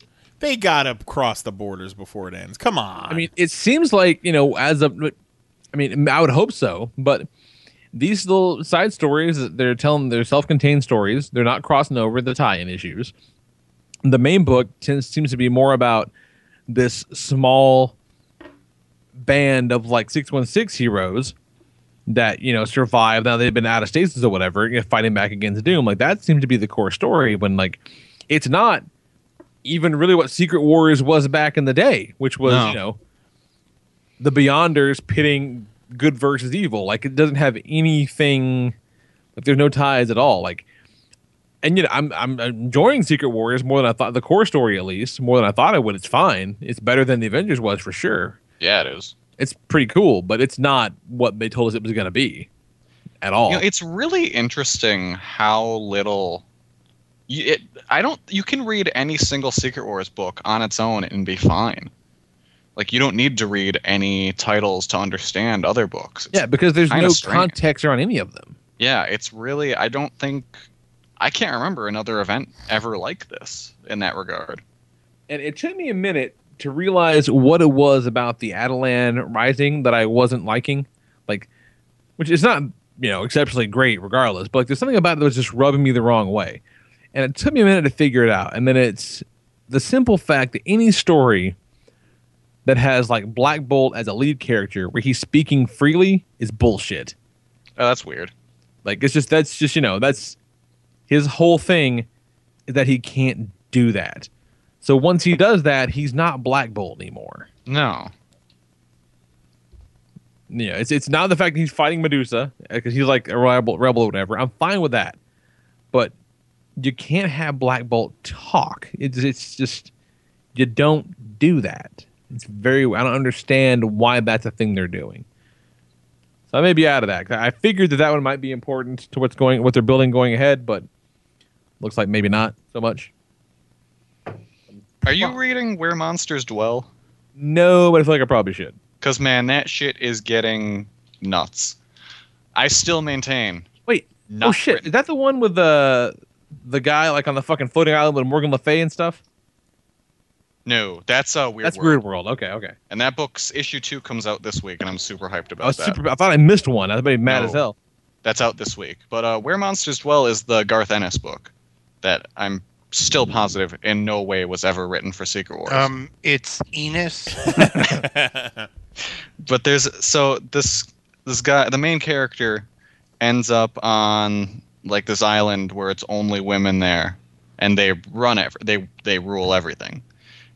And so at one point he goes and he finds this like underground prison, and there's just these two dudes there, and they're just so out of it from all of the times they've been jerked off. Oh, so they can make more people. and so the episode end, the episode, the issue ends with him being led to like this kind of it looks like a gallows thing, but then it's just it only comes up to about his waist. and there's this weird little like indentation on a table thing.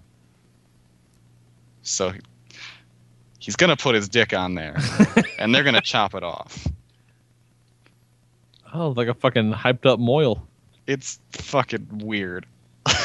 Like I am shocked Marvel's putting this book Yeah, out. it doesn't. That's what I'm about to say. That doesn't sound like a Marvel book by a long shot. Did anyone No. read this fucking thing? It's so weird. Jesus.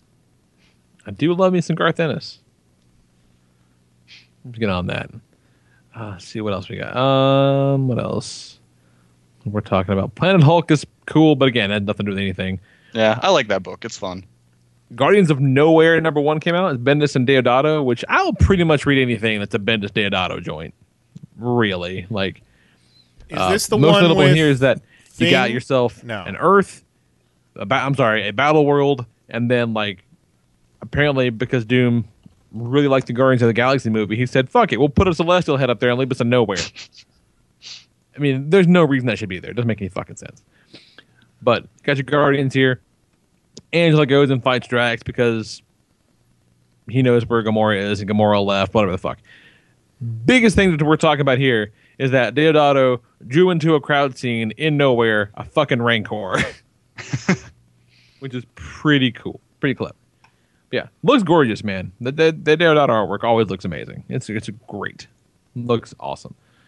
Um, what else? Uh, Ant Man Annual was pretty cool. It's uh, Scott Lang, Hank Pym team up, done mostly in flashback.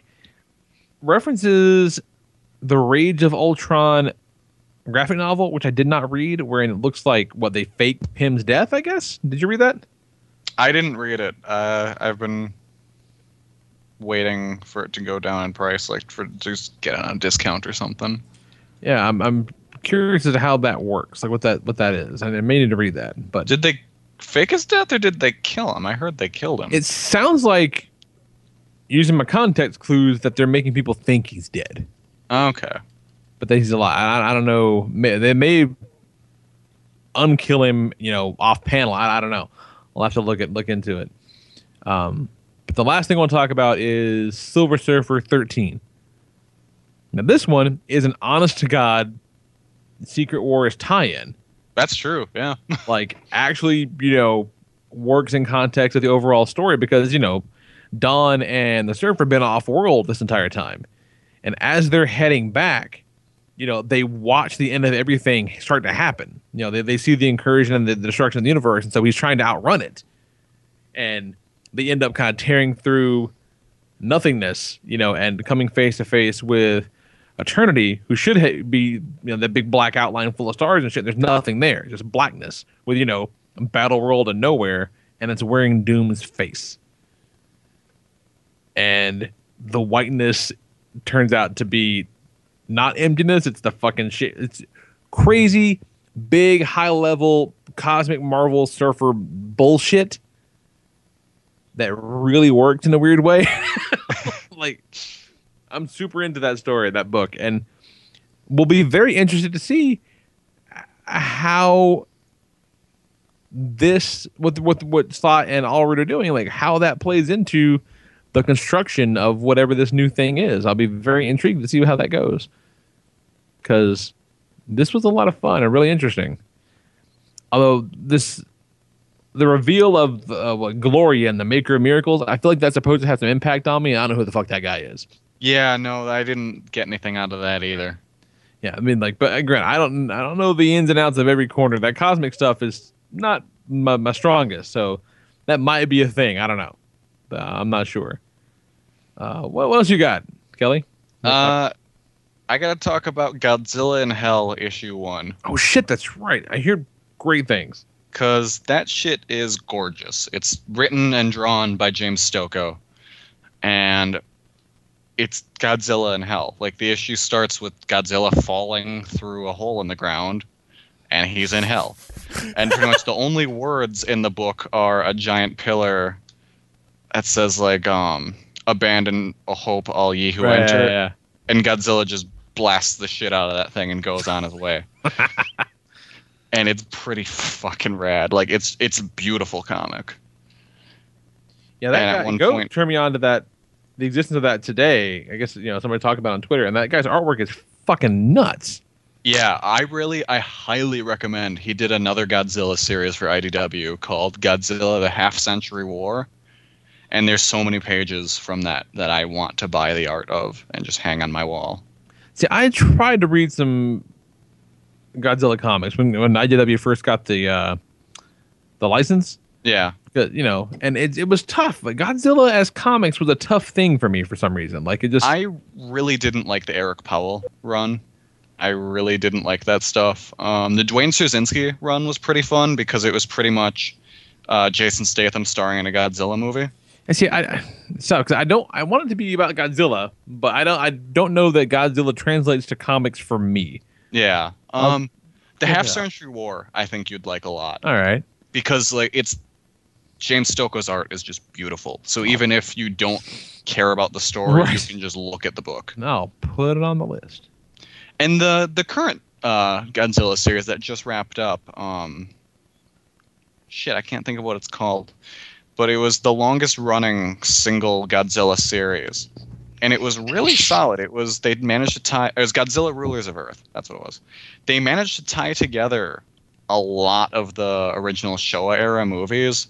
They even brought in the two monsters from um, War of the Gargantuans. No shit. Yeah, they tied a lot of stuff together, and it was r- in a really good way. It was you could tell it was written by a fan.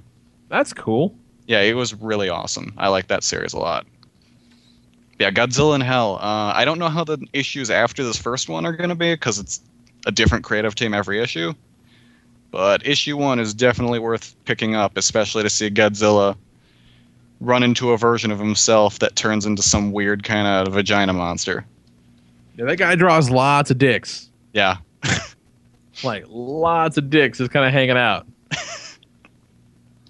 but not really. Yeah. But yeah, that was awesome. Uh, and then I have two mangas to talk about. Oh, all right. Uh, got Oh, with that kind of show, but okay. volume two of Bat manga. That shit is amazing. Bat manga. Cause man, the first, like the second story in the collection, he fights a wrestler, and then has a mask versus mask match against that wrestler. Holy shit. and that shit is the best. That is right up your alley. Yes, it is. And then the final story in this book Godzilla fights the Loch Ness Monster. Or, sorry, Batman fights the Loch Ness Monster. but there's two Loch Ness Monsters because one of them is a robot that is piloted by gangsters. Priorities. Man, and I fucking love Bat manga, you guys. It's so good. It's so good. That doesn't sound terrible. It's my favorite Batman comic right now. it I don't care that it's from the 60s. It's my favorite Batman comic coming out right now.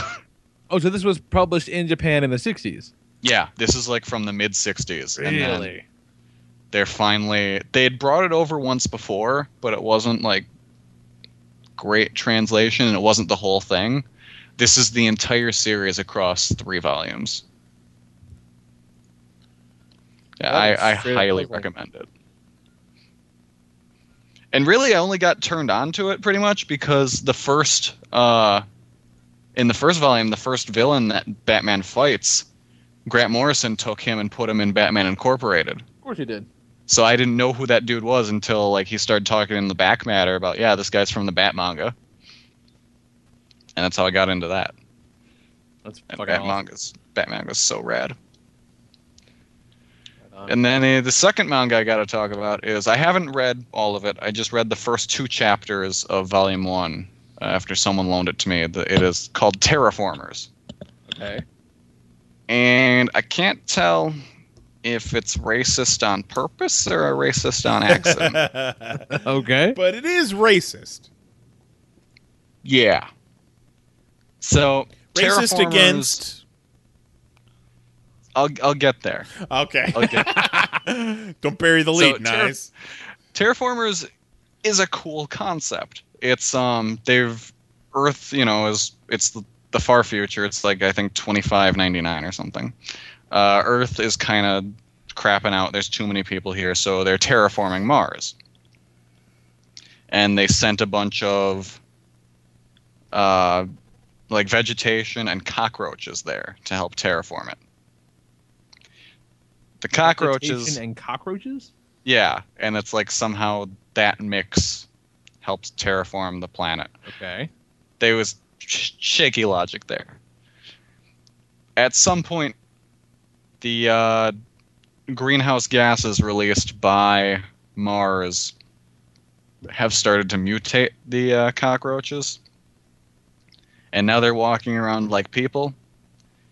And the cockroaches look like really bad caricatures of Obama. oh. oh. All right. and they're really dark and they they look like that and people keep referring to them as the great pests and there's one page where it's like the beginning of a chapter and there's a quote of about Charles Darwin how we need to get rid of the weaker strains of people.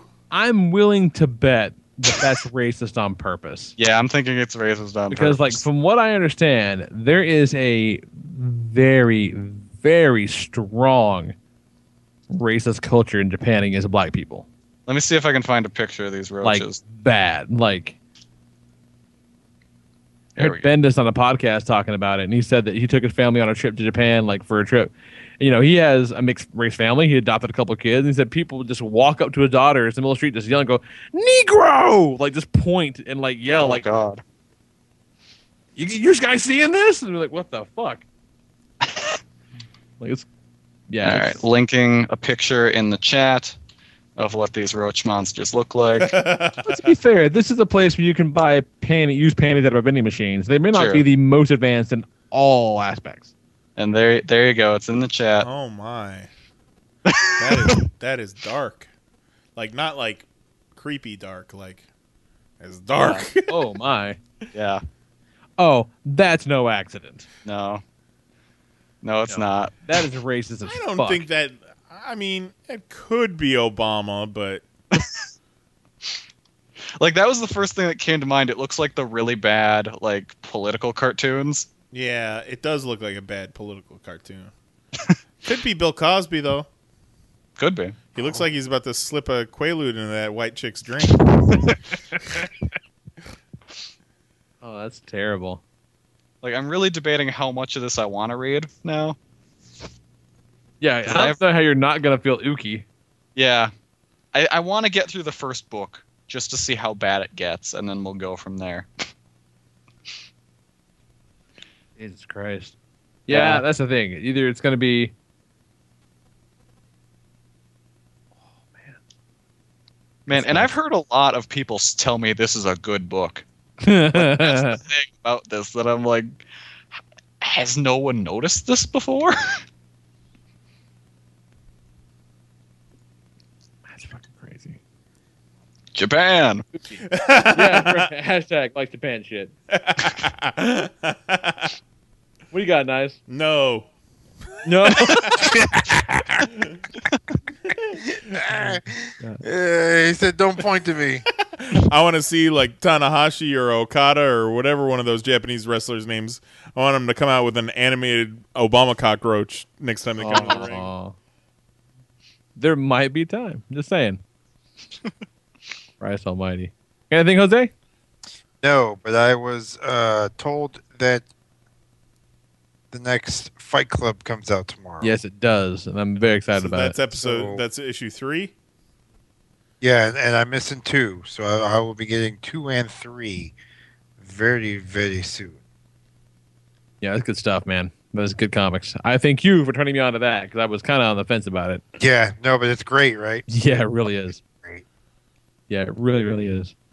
All right. So then I think that's the show. And what a show it was.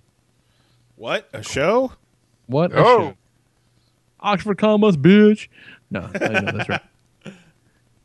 So yeah, let's do it again next week. I got a plan. Let's do it. Feel good about it. What are we gonna do with no Marvel movies for the next five, ten months? It is entirely too long. Nicole Nicole said the same thing. She's like, so what's next? I said, I think Civil War's next. Yeah, And it's gonna be. we are gonna get Jessica Jones between now and then. It's true. And Bendis uh, on Twitter said he saw it and he really, really liked it. Yes, he said it is amazing. Yeah. Which He said that Mike Colter as Luke Cage is as good a casting as Robert Downey Jr. as Tony Stark. no shit. Yes. Damn. Wow. and he said because he he's working on powers so he has nothing directly to do with it and he feels like his opinion holds more weight considering that he hasn't actually worked on it Sure. Yeah. and he He's would be No, he's got no money on this horse. right he, he- and he would be more critical than anyone about Jessica Jones True enough. That's awesome. I'm very, very excited about it. But you know, I'm not. I'm not going to not watch any of those fucking Daredevil, I mean Marvel Netflix shows because Yeah. man, Oh, Travis is uh, catching up on Daredevil because he has not watched any of it. But I'm now that he- very jealous of him. we set up um, the TV on the old, he, he's got one of those internet ready TVs. Yeah, yeah, yeah. So you know we got the Hulu's and the Netflix set up out here, and he's like a fucking kid in Christmas, man. I forget who it was I was talking to. It might have been my mom. I don't know. I was talking to somebody about it, and they're kind of like, "Yeah, whatever. I really don't do the superheroes." And I said, "Fuck you, sit down." And I put on that fight scene, that last episode two, that fucking one take, man. And I got goosebumps all over. I knew it was gonna happen. I got goosebumps all over again. That Uh, shit is amazing. great. Juggalo John in the chat does mention it is not a Marvel movie but Star Wars does come out in December so True. That that is the ne- the next big movie event if you don't count Pixels coming out this week. See, people are shitting on Pixel. I think it looks fun. we're gonna we're planning on seeing it. We're Yeah, planning a- on seeing it in spite of Adam Sandler and Paul Blart and all them. Yeah, it looks like a. It looks dumb, but like a really fun, dumb idea. Who knows it? This this could be uh, an Adam Sandler comeback to, you know, public admiration again. I, I mean, Yeah, I guess people do love him because his movies still make a shitload of money. Yeah. Just not people that loved him when Billy Madison and ha- Happy Gilmore came out. Right. I mean, the balls on this guy to fucking evolve and change in 20 years is preposterous. like, you know, no, we want to do the same shit over and over again. Come on. Well, it does say something to either his passion in in regards to Pixels or the quality of the movie because you know before Pixels all he was doing was those movies where he goes on vacation with his family and his friends and you know he he just picks up a check and this one seems a lot more involved than just going on vacation. You know, Yeah, and the look of it is it looks cool. yeah, the the video game shit looks incredible. The fact that Uh-huh. they threw Tetris in there. Do you see the scene where the Tetris line disappears and the building kind of fucking drops down? No. yeah, there's uh, like a bunch of Tetris blocks take over the top of this building, and then one of the li- uh, the line fills out and it disappears, and the building gets shorter, like it goes ka-junk. That's cool. I'm into it. And But that's it- one of the ones that like be- the trailer come up and all all three of us, Nicole and I, Zoe, all three went, "Oh wow, we we needed to see this." This It seems could very well be a piece of shit. Like if it is anything more than a piece of shit, I will be surprised. right. It could be a lot of damn fun. So either way, expectations will be met. yeah, come back next week as our as we do a roundtable discussion on pixels. Eh, I don't know if we're running to see it opening weekend. Oh, that's awesome. All right. Come back anyway. Pixel or not, we'll be here. Yeah, We come will. here, be in the chat. You can watch uh, videos I post of a bunch of Japanese people being real excited about a guy playing air guitar. yeah, I want to see this. and not for nothing, but I put in a sweet ass uh, a, a gif of Mr. Tomei and the rest Yeah, of you it there, did. and nobody cared. So No, I saw that, I but I think Okay, I we were in the middle of talking about something important, so I didn't want to drool all over it. But capital nipples, girl. capital. Those Japanese people don't seem so psyched about his air guitar. They're kind They're of very polite Japanese people. If you watch Japanese wrestling, this is about as excited as they get. Oh Christ! All right, so uh, yeah, come back next week. We'll do this again at 10 p.m. Eastern, 9 p.m. Central at chat.panelsonpages.com. For Jason Nyes, Jose Gustin, and Kelly Harris, I'm the Right Reverend Lee Rodriguez. We'll talk to you guys next week. Uh, we love you. Good nights and goodbyes. Baby. Uh, where the party at? It's in the hotel, in the hotel.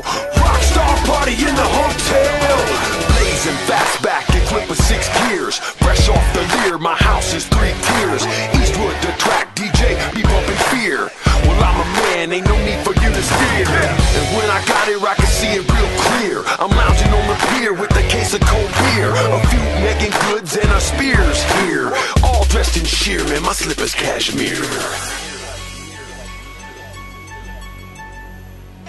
Yeah, we in Vegas, Vegas,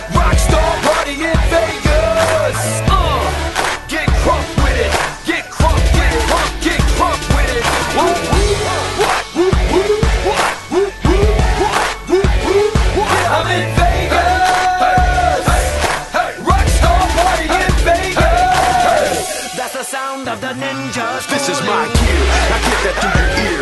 Yeah, I'm right here. A flipping engineer. A frontline soldier, but you came in through the rear. Moscato avocado with my tuna's pants seared. Internet groupies yell my name, they try to smear. I appear. Gangster mode, and they disappear. I'm rolling Rainier. And everything I spit, guaranteed will premiere. Yeah, we Vegas.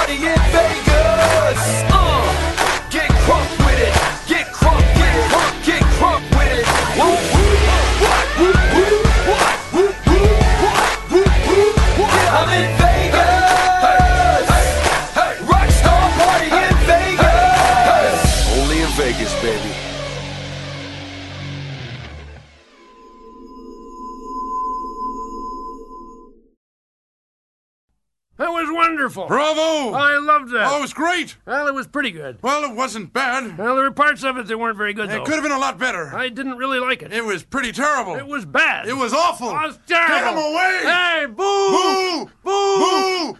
It is Ryan here, and I have a question for you. What do you do when you win?